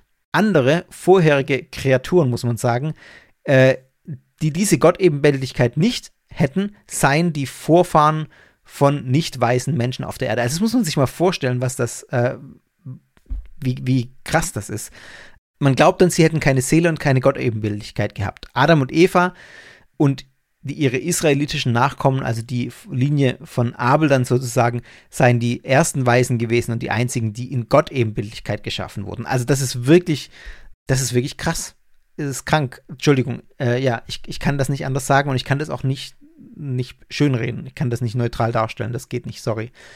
Man spricht quasi allen, die nicht weiße Europäer sind, die Gottebenbildlichkeit ab. Und damit ist äh, in dem Weltbild das, das Recht, ein Mensch zu sein. Ich glaube, man muss es so sagen. Ja, gehen wir noch einen Schritt weiter in diesem Weltbild. Ein wesentlicher weiterer Aspekt der Christian Identity Theologie ist der Millenarismus. Und das hatten wir schon häufiger. Dabei handelt es sich um den Glauben, dass das Weltende nahe ist. Die Welt, so glaubt man, befindet sich in ihrer finalen Phase. Und diese Vorstellung ist tatsächlich weit verbreitet. Jetzt gehen wir auch mal von dem Christian Identity äh, weg. Das findet man in vielen problematischen christlichen Gruppen zum einen, also bei Shincheonji zum Beispiel ganz stark, bei den Zeugen Jehovas sehr stark, aber auch bei vielen kleineren charismatischen Gruppen und auch bei einigen evangelikalen Gruppen findet man diesen Gedanken sehr stark. Und die Gruppen, in denen man das findet, sind nicht alle problematisch, aber haben doch nicht selten Tendenzen, problematisch zu sein, wenn dieser Gedanke so stark betont wird. Christian Identity hebt sich aber auch nochmal davon ab, wie viele andere auch, glauben die Christian Identity-Anhänger, dass Jesus auf die Erde zurückkehren wird. Und in vielen solchen millenaristischen Kreisen glaubt man, dass anschließend nach der Rückkehr Jesu eine Zeit der Trübsal und des Kummers auf der Erde ausbricht. Und die treuen Anhänger Jesu werden allerdings vor dieser Zeit der Trübsal entrückt und so vor dieser Zeit bewahrt. Und dieses Konzept nennt man Prämillenarismus. Prä deshalb, weil eben vorher die Christen entrückt werden, die Gläubigen entrückt werden. Christian Identity ist allerdings eine postmillenaristische Gruppe. Auch die findet man nicht nur da, sondern das findet man auch äh, in manchen Gruppen. Das heißt wiederum, dass zuerst die Zeit der Trübsal kommt und des Krieges und der ganzen furchtbaren Sachen und dann Jesus wiederkehrt und die Gläubigen entrückt. In diesem Konzept glaubt man also, dass man bereits in dieser Zeit der Trübsal lebt oder dass diese gerade anbricht. Also ähm, entscheidend ist, dass dieser Endkampf, das ist dieser, äh, diese Zeit der Trübsal auch, dieser, dieser Endkampf zwischen Gott und Satan auf der Erde, dass der bereits ausgebrochen ist oder gerade im Ausbrechen ist. Und entsprechend glaubt man, weil man in dieser Zeit lebt, man ist Teil dieses Kampfes. Man ist Teil dieses großen Kampfes zwischen Gut und Böse, zwischen Gott und dem Satan, der auf dieser Erde wütet. Und die Christian Identity-Anhänger glauben also, weil sie diesen, diesem Teil angehören, diesem postmillenaristischen Teil, ähm, glauben sie, dass sie eben Teil dieses großen Endkampfes sind. Und während das auch andere christliche Gruppen glauben, ist es bei Christian Identity nochmal deutlich verschärfter, weil bei Christian Identity dieser Kampf ein Kampf der Rassen ist. Das ergibt sich ja unmittelbar aus dem, was ich gerade durch die zwei Samentheorie ausgeführt habe. Dass es ein Rassenkampf ist zwischen Gott und Satan. Satan hat die äh, die auf seiner Seite die, die Abkömmlinge Satans sind und die anderen Guten sind die weisen Europäer, die auf Gottes Seite stehen. Also es ist unschwer ersichtlich, dass sich aus dieser Kombination eine, eine wirklich gefährliche Sache ergibt. Nicht nur, weil es alles sehr hasserfüllt ist, zutiefst rassistisch, antisemitisch, sondern auch, weil es zutiefst gewaltbereit ist. Eine, eine sehr gewaltbereite Ideologie entsteht daraus, weil man sich eben in dieser finalen Endzeit befindet, in diesem finalen apokalyptischen Rassenkampf. Und das ist auch das, was vorhin auf dieser einen Webseite beim Ku Klux Klan durchgeklungen ist, dass man bereit sein muss zu kämpfen. Da geht es nicht irgendwie um, ähm, um so Kämpfe gegen irgendwelche Leute, die einen da jetzt direkt angreifen oder gegen den Staat oder so. Das klingt alles mit, natürlich. Aber letztlich ist das das, was im Hintergrund steht. Man ist im endzeitlichen apokalyptischen Rassenkampf und muss sich für Gott einsetzen und auf Gottes Seite kämpfen. Das ist so krass, wie es sich anhört. Das heißt aber auch, wenn man der Ansicht ist, dass eh bald alles zusammenbricht, dann besteht auch keine Notwendigkeit, auf irgendwelche menschlichen gemachten Institutionen zu hören. Also das ist das, was dann automatisch, wie ich gerade schon gesagt habe, mitschwingt. Es gibt ein tiefes Misstrauen gegen allen, gegenüber allen staatlichen Institutionen. Ähm, es gibt eine äh, enorme Ablehnungshaltung gegenüber jeglicher Regierung, es sei denn, die stimmt in manchen Dingen mit einem überein, wie bei Donald Trump zum Beispiel. Man ähm, fühlt sich im Prinzip nur Gottes Gesetz verpflichtet und nicht dem menschengemachten Gesetz. Und hier ist auch unschwer vorstellbar, dass das Ganze durchzogen ist von Verschwörungsmythen. Jüdische Weltverschwörung klang schon an durch die Protokolle der Weisen von Zion zum Beispiel und viele weitere Dinge. Dass alles von Juden durchzogen ist, wird behauptet immer. Die jüdische äh, Weltregierung auch, genau, die jüdischen Menschen sind die, die die Macht haben. Deswegen braucht man auch niemand zu gehorchen. Und das führt dann auch wiederum dazu, dass sich diese Gruppen die der Christian Identity anhängen, oft zurückgezogen leben in kleineren Gruppen mit Gleichdenkenden, sich auch abschotten in isolierten Gemeinschaften und da eben ihre Ideologie ausleben. Da gibt es zum Beispiel einen Ort, der nennt sich Elohim City im Osten Oklahomas. Das ist so ein Ort mit Christian Identity AnhängerInnen.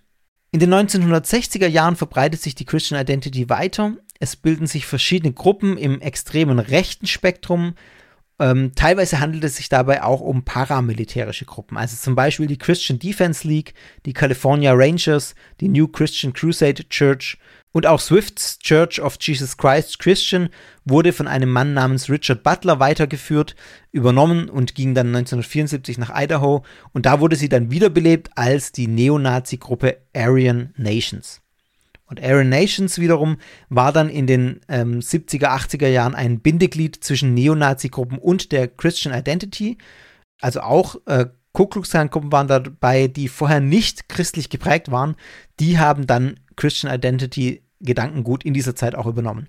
Und so kam es dann, dass Christian Identity in sehr vielen extrem rechten Kreisen und Gruppen verbreitet ist, weit über den Ku Klux hinaus, weil man da eben gut vernetzt war und sich das alles irgendwie so ein bisschen vermischt hat und man dann für sein rassistisches, für sein extrem rassistisches äh, Weltbild einen ideologischen Überbau hatte, der sich aus dem Christentum heraus begründet hat. Das war natürlich für viele attraktiv äh, und das haben die dann übernommen.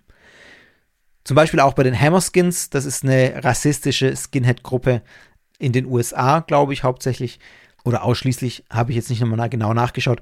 Und an der Stelle, nein, nicht alle Skinheads sind rechtsradikal.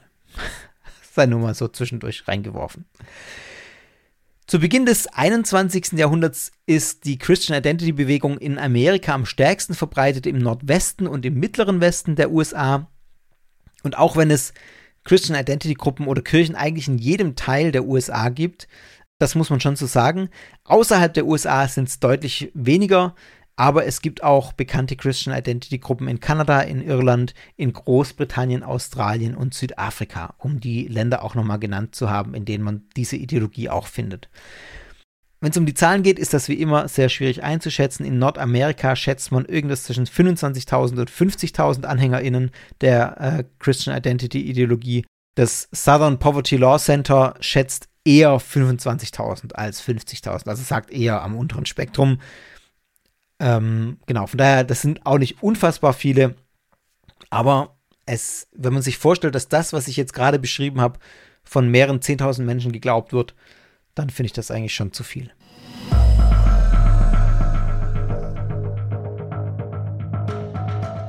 Soweit zum Weltbild dieser Christian Identity und ich muss sagen, das fand ich schon extrem spannend, mich damit auseinanderzusetzen, weil ja, das einfach so fremd ist und für mich natürlich als jemand, der selber ähm, äh, im christlichen Weltbild anhängt, das einfach so abstoßend ist und so unbegreiflich, wie man daraus dann was so rassistisches machen kann, dass ich das einfach, ja, die, die Faszination des Bösen oder keine Ahnung, was wie man das dann nennt, dass man sich für sowas interessiert. Jetzt werfen wir noch einen kleinen Blick nach Deutschland. Wer nämlich jetzt glaubt, dass der ganze Ku Klux Klan ein rein amerikanisches Phänomen sei, das ist weit gefehlt. Ich möchte ein paar Sätze dazu sagen, wie das eigentlich in Deutschland aussieht, jetzt speziell mit Fokus auf unser Land, eben nicht auf andere Länder noch. Auch hierzulande gibt es nämlich den Ku Klux Klan und zwar schon seit fast einem Jahrhundert, immer wieder mit kurzen Unterbrechungen. Ich empfehle da, wer sich da weiter rein vertiefen möchte, das Buch Die Kapuzenmänner, der Ku Klux Klan in Deutschland. Das ist geschrieben von Frederik Obermeier und Tanjev Schulz, zwei Journalisten, die da intensiv recherchiert haben. Und ja, das ist einfach ein, ganz lesenswertes Buch, wenn man sich fürs Thema interessiert. Ich verlinke euch das, oder ich verlinke euch, ich äh, schreibe euch die Literaturangaben in die Show Notes. Seit den 1920er Jahren hat der Ku Klux Klan auch in Deutschland immer wieder Anhänger und Freunde gefunden, äh, die verschiedene dieser Realms, äh, also Stämme sozusagen gegründet haben. Manche ließen sich vom Clan in den USA inspirieren, also haben das irgendwie als großes Vorbild genommen und gesagt, das wollen wir hier auch. Und andere wurden tatsächlich auch von äh, US-Soldaten, GIs gegründet, die hier in Deutschland stationiert waren oder zumindest auch angeleitet. Die haben sich dann da als Ku Klux Klan Führungsfiguren aufgeschwungen. Diese Gruppen, die es hierzulande gibt, sind aber sehr schwer zu fassen, denn das ist äh, sind, sind Gruppen, die im Untergrund agieren, die als Teil dieser schon etwas größeren Neonazi-Szene hier in Deutschland gelten. Also die gliedern sich in diese Szene ein und dann kommt noch dazu, das sind, wie gesagt, sehr kleine Gruppen, oft nur ein paar Dutzend Leute, wenn überhaupt ein paar Dutzend, manchmal sogar noch kleinere Gruppen. Manche sind sehr kurzlebig, formieren sich auch um, die ändern sich, sodass sie auch schwer zu beschreiben sind. Und Zahlen über AnhängerInnen kann man keine seriösen nennen. Im Jahr 2019 sind der Bundesregierung Informationen zu vier Ku Klux Klan Gruppen in Deutschland bekannt. Dabei handelt es sich um die sogenannten Militant Knights of the Ku Klux Klan Realm of Germany, dann die United Northern and Southern Knights of the Ku Klux Klan Realm of Germany, die European White Knights of the Burning Cross und die Teutonischen Ritter des Ku Klux Klan in Deutschland, Distrikt Nordrhein-Westfalen. Bei den Teutonischen Rittern äh, gibt es auch eine Selbstdarstellung, die in diesem Buch zitiert wird. Die verstehen sich zugleich nicht nur als Ku Klux Klan, sondern auch als deutscher Kampfkunstclub. KKK, was für ein Zufall. Und äh, es heißt auf einer Webseite, ich weiß nicht, ob es die noch gibt, aber ähm, die gab es zu einem Zeitpunkt, wo dann auch stand, wir trainieren effektive Selbstverteidigung realistisch auf den Ernstfall abgestimmt. Als teutonische Ritter müssen wir in der Lage sein, unsere Familie, unsere Freunde und Landsleute zu beschützen. Also man gibt sich den Anstrich eines Selbstverteidigungskampfclubs äh, und in Wahrheit verbirgt sich dahinter eine, ja, gewaltbereite Neonazi-Gruppe. 2019 durchsuchte die Polizei in acht Bundesländern Wohnungen von mutmaßlichen Mitgliedern der National Socialist Knights of the Ku Klux Klan in Deutschland. Also das habe ich jetzt nicht ganz verstanden, das habe ich auch nicht mehr zusammengekriegt in der Recherche danach, ähm, dass jetzt hier die Rede ist von vier Ku Klux Klan Gruppierungen und jetzt kommt noch ein fünfter Name dazu im gleichen Jahr. Keine Ahnung, also es, äh, man merkt schon, wie verschwommen das auch alles ist. Durchsucht wurden in diesem Zuge zwölf Wohnungen von 40 Beschuldigten in Baden-Württemberg, Bremen, Hamburg, Niedersachsen, Nordrhein-Westfalen, Rheinland-Pfalz, Sachsen-Anhalt und Thüringen. Man merkt also auch, dass es tatsächlich äh, jetzt nicht eine kleine lokale Beschränkung gibt, auch wenn es Hotspots gibt, aber doch, äh, das auch bundesweit äh, verbreitet ist in gewissem Maße. 17 Personen im Alter von 17 bis 59 Jahren wurden der Mitgliedschaft dieser Terrorgruppe beschuldigt. Und die Polizei hat bei diesen Durchsuchungen mehr als 100 Waffen sichergestellt, darunter Schreckschusspistolen mit Munition, Schwerter und Macheten, Faust- und Butterfly-Messer, Wurfsterne und Teleskopschlagstöcke. Also man äh, ja, merkt da schon auch, was da abgeht und dass da so ein bisschen Gewaltpotenzial besteht. Sage ich mal, so ein bisschen ironisch angehaucht. Fakt ist, dass es auch in Deutschland Gewalttaten gibt, die mit dem Ku Klux Klan in Verbindung stehen. Ich nenne mal ein paar Beispiele, die das Buch aufzählt 1992 in Brandenburg entgeht ein in Nigeria geborener Lehrer nur ganz knapp einem rasenden Mob, der sich mit KKK-Rufen aufpeitscht, also Ku Klux Klan, Ku Klux Klan. Und kurze Zeit später kommt es in Berlin zu einem Gewaltverbrechen, da prügelt ein deutscher Clansmann einen obdachlosen Menschen tot. Auch zu den NSU-Terroristen gibt es Clanverbindungen, also von Uwe Böhnhardt und Beate Zschäpe zum Beispiel gibt es Fotos, die die beiden bei einer Ku Klux Klan Kreuzverbrennung im Sommer 1995 zeigen in einem Waldstück bei Jena. Und vor Ort waren damals Mitglieder und Sympathisanten der neonazistischen Kameradschaft Jena und es wurde auch zum Beispiel der Hitler groß gezeigt und äh, noch einige andere Dinge. 2001, 2002 gab es zwei Baden-Württemberger Polizisten, die einer Ku Klux Klan Gruppierung angehört haben. Das wurde aber erst zehn Jahre später, 2012, öffentlich. Und da gibt es dann auch wieder Verbindungen in die Neonazi-Szene, äh, in die allgemeine Neonazi-Szene in Anführungszeichen.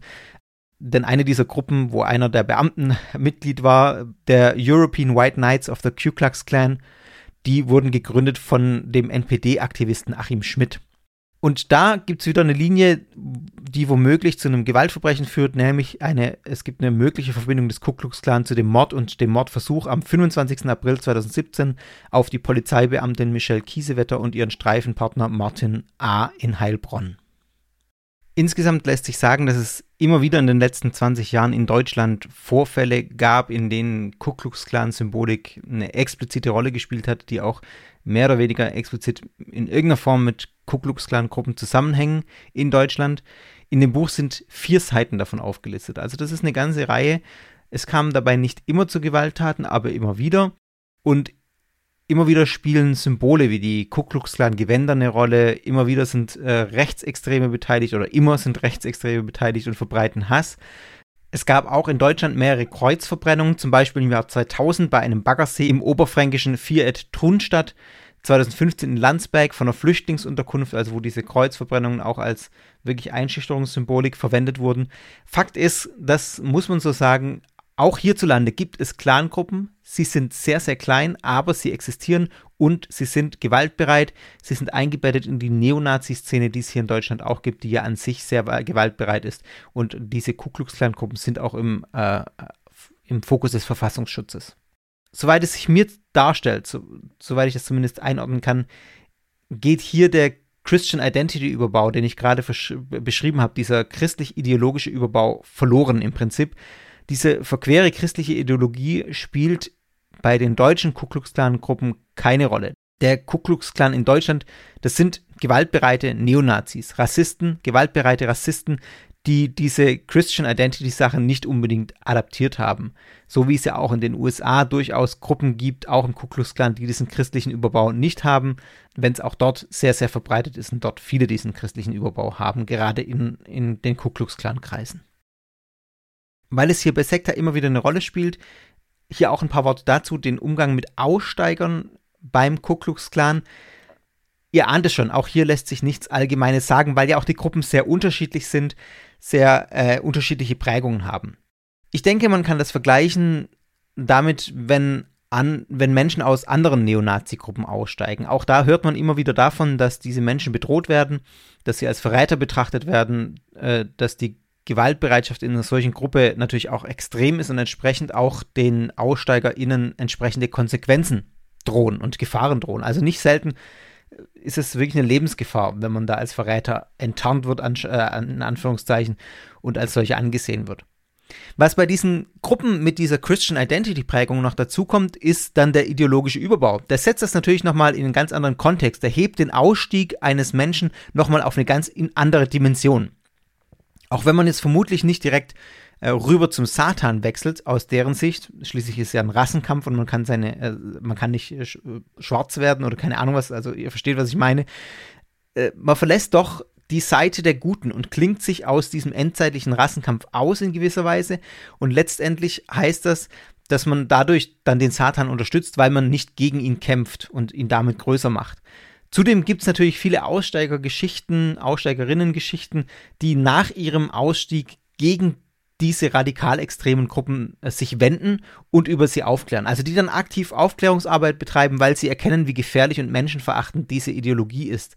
Und ähm, um dem, dass sie da drin waren, sozusagen noch einen Sinn zu geben, sich jetzt aktiv gegen diese Ideologie engagieren. Und solche Menschen begeben sich dann natürlich nicht selten in Lebensgefahr durch ihre Arbeit, weil sie wirklich aktiv gegen den ähm, Ku Klux Klan kämpfen oder gegen diese äh, sich, äh, eintreten und entsprechend dann auf der falschen Seite ganz eindeutig kämpfen und als Gegner betrachtet werden.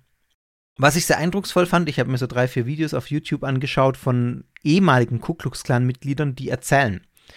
Und in diesen Videos war es ausnahmslos so, dass eine persönliche Begegnung mit Schwarzen dazu geführt hat, dass diese Person ihr Weltbild hinterfragt hat und erkannt hat, dass das, was sie glaubt, einfach Blödsinn ist. Und das finde ich zeigt sehr deutlich, was man jetzt sehr häufig hört, äh, dass Vorurteile da existieren, vor allem wo keine persönlichen Begegnungen bestehen. Und daraus ergibt sich dann auch die beste Art, mit äh, oder gegen Hass und solche Vorurteile vorzugehen, nämlich persönliche Begegnungen schaffen, wo es möglich ist. Und das fand ich wirklich sehr eindrucksvoll, das in diesen Videos auch nochmal zu sehen und zu merken, wie das wirklich Menschen ins Nachdenken bringen kann, wenn sie einem anderen Menschen begegnen und merken, hoppla, das ist ja ein Mensch wie ich, der hat Bedürfnisse wie ich, der will ein Leben führen wie ich, der will möglichst gut handeln, so wie ich. Aus der Innensicht wollen die ja auch möglichst gut handeln, sozusagen. Ja, also hat mich, schaut euch mal ein, zwei von diesen Videos an. Das finde ich geht einem sehr nahe und ähm, ja, zeigt einfach, wie sich Menschen dann doch auch verändern können. Was soll man am Ende äh, einer solchen Folge, die jetzt doch auch relativ lang war und ein bisschen ungewöhnlich für die Sektor-Folgen, weil der, das auch eine spezielle Gruppe ist, was soll man am Ende groß als Fazit sagen? Ähm, ich, ja, ich denke, was man über die Ideologie sagen muss, habe hab ich schon eingeflochten, sehr deutlich. Das brauche ich auch nicht nochmal tun. Ich denke, wenn man jetzt die Frage stellt, ist das eine Sekte oder nicht, das ist jetzt an der Stelle vielleicht auch ein bisschen eine blöde Frage. Über die einzelnen Clangruppen ist es tatsächlich schwer zu sagen, wie sektenhaft ihre Strukturen im Einzelnen sind. Ich denke, dass sie sektenhaft sind, das ist auch bei vielen Neonazi-Gruppen so, dass es, äh, das, das ist ja unschwer vorstellbar, dass da strenge Hierarchien herrschen, dass Aussteiger verteufelt werden, dass man eine exklusive Weltsicht hat ähm, und das wirklich auch gefährlich ist, weil man eben eine gewisse Gewaltbereitschaft hat. Also das haben ja viele problematische Gruppen, die ich hier behandle, eher weniger. Also zumindest auf einer, äh, ich sag, auf einer physischen Ebene nicht. Natürlich, psychische Gewalt ist nochmal ein ganz anderes Thema, aber auf einer physischen äh, Ebene gewalttätig sind viele Gruppen ja tatsächlich nicht. Das ist hier klar anders. Hier spielt die physische Gewalt eine explizite Rolle. Fakt ist, dass die Christian Identity Theologie, auf die sich oder Ideologie, auf die sich viele dieser Gruppen berufen, nicht nur an sich menschenverachtend ist und rassistisch, da brauchen wir gar nicht drüber reden, habe ich ausführlich gesagt. Das sind auch Glaubenssätze, aus denen meines Erachtens heraus aber automatisch Problem, Probleme erwachsen, strukturell Probleme erwachsen, die dann sektenhaft werden. Ganz unabhängig vom konkreten Inhalt. Ich möchte da mal zwei herausheben. Zum einen ist es das, was ich gerade schon angesprochen habe. Dieser Endkampf, aus dem man sich dann ausklingt, wenn man aussteigen möchte, der übt enormen Druck aus auf die Mitglieder, sich auf der aus ihrer Sicht richtigen Seite einzusetzen.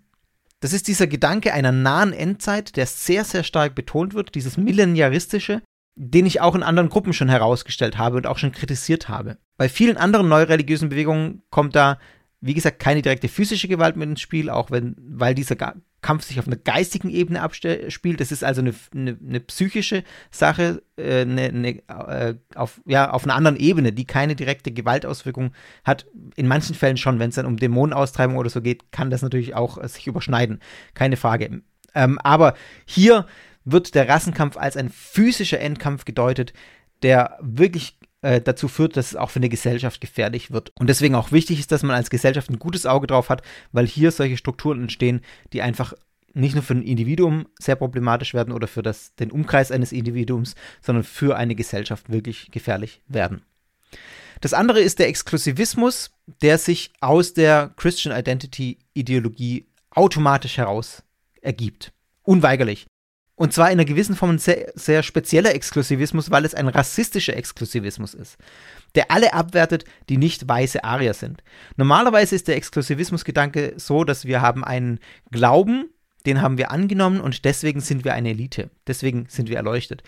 Es besteht also die Möglichkeit für alle anderen in diesen Exklusivismus hereinzukommen. In der Regel. Gibt auch hier Ausnahmen, aber so ist es in der Regel. Hier ist es ein rassistischer Exklusivismus. Das heißt, der Exklusivismus beruht nicht auf einem Weltbild, sondern auf einer biologischen Tatsache, dass ich irgendwo geboren bin und so aussehe, wie ich eben aussehe. Der Elite-Gedanke, den man sonst findet, ist halt hier quasi übersteigert zu finden. Er wird nicht nur als eine Erkenntniselite gedeutet, wie, wie normalerweise diese Erkenntnis dann auch andere Menschen erlangen können, wenn sie missioniert werden, dann haben die auch die Erkenntnis, sind Teil dieser Elite. Das ist hier aber nicht der Fall. Es gibt keine Möglichkeit, in diese Elite hineinzukommen, wenn man nicht bestimmte Eigenschaften hat und die Eigenschaften auch unveränderlich sind über das Leben hinweg. Das heißt, das ist für mich nochmal äh, gesteigert und das ist für mich auch nochmal unverständlicher, weil es auf reinem Zufall beruht, wo ich geboren bin. Es ist ein reiner Zufall, welche Hautfarbe ich habe, welches Aussehen ich habe und äh, aus diesem Gedanken heraus eine, einen Elite-Gedanken zu, sch zu schmieden, ja, ich weiß, das ist jetzt nichts Neues, dass das in rassistischen Kreisen so verbreitet ist und in neonazistischen Kreisen, aber das ist für mich einfach was, was nochmal auf einem anderen Level unverständlich ist, als dieser Elite-Gedanke, ähm, dieser exklusivistische Gedanke ohnehin schon ist. Auch auf einer Geist, äh, auf einer Erkenntnisebene. Ich hoffe, dass ihr versteht, was ich da sagen will, dass es für mich nochmal eine andere Dimension hat und für mich ganz persönlich nochmal ganz klar abstoßender ist als dieser Exklusivismus-Gedanke an sich schon.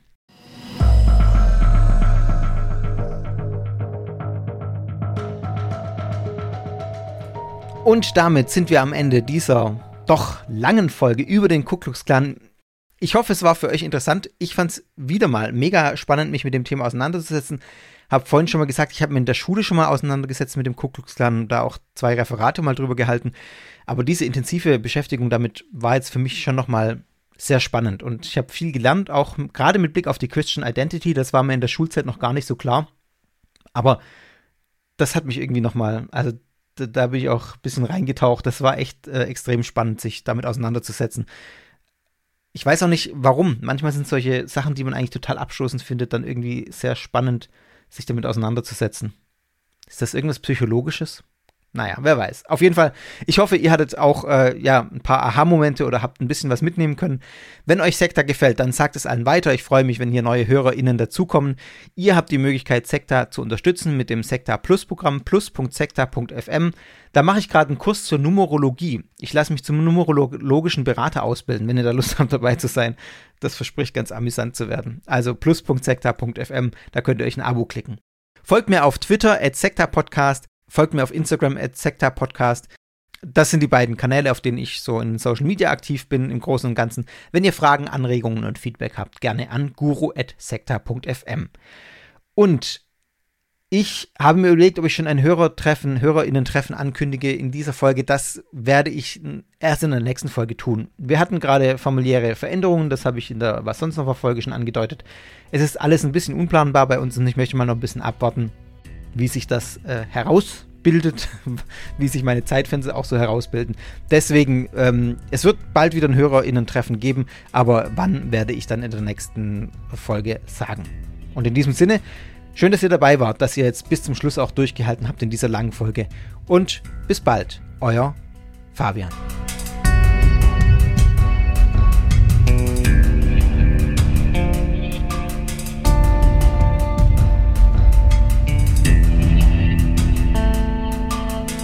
Das war Sekta, der Podcast über Sekten und religiöse Sondergemeinschaften.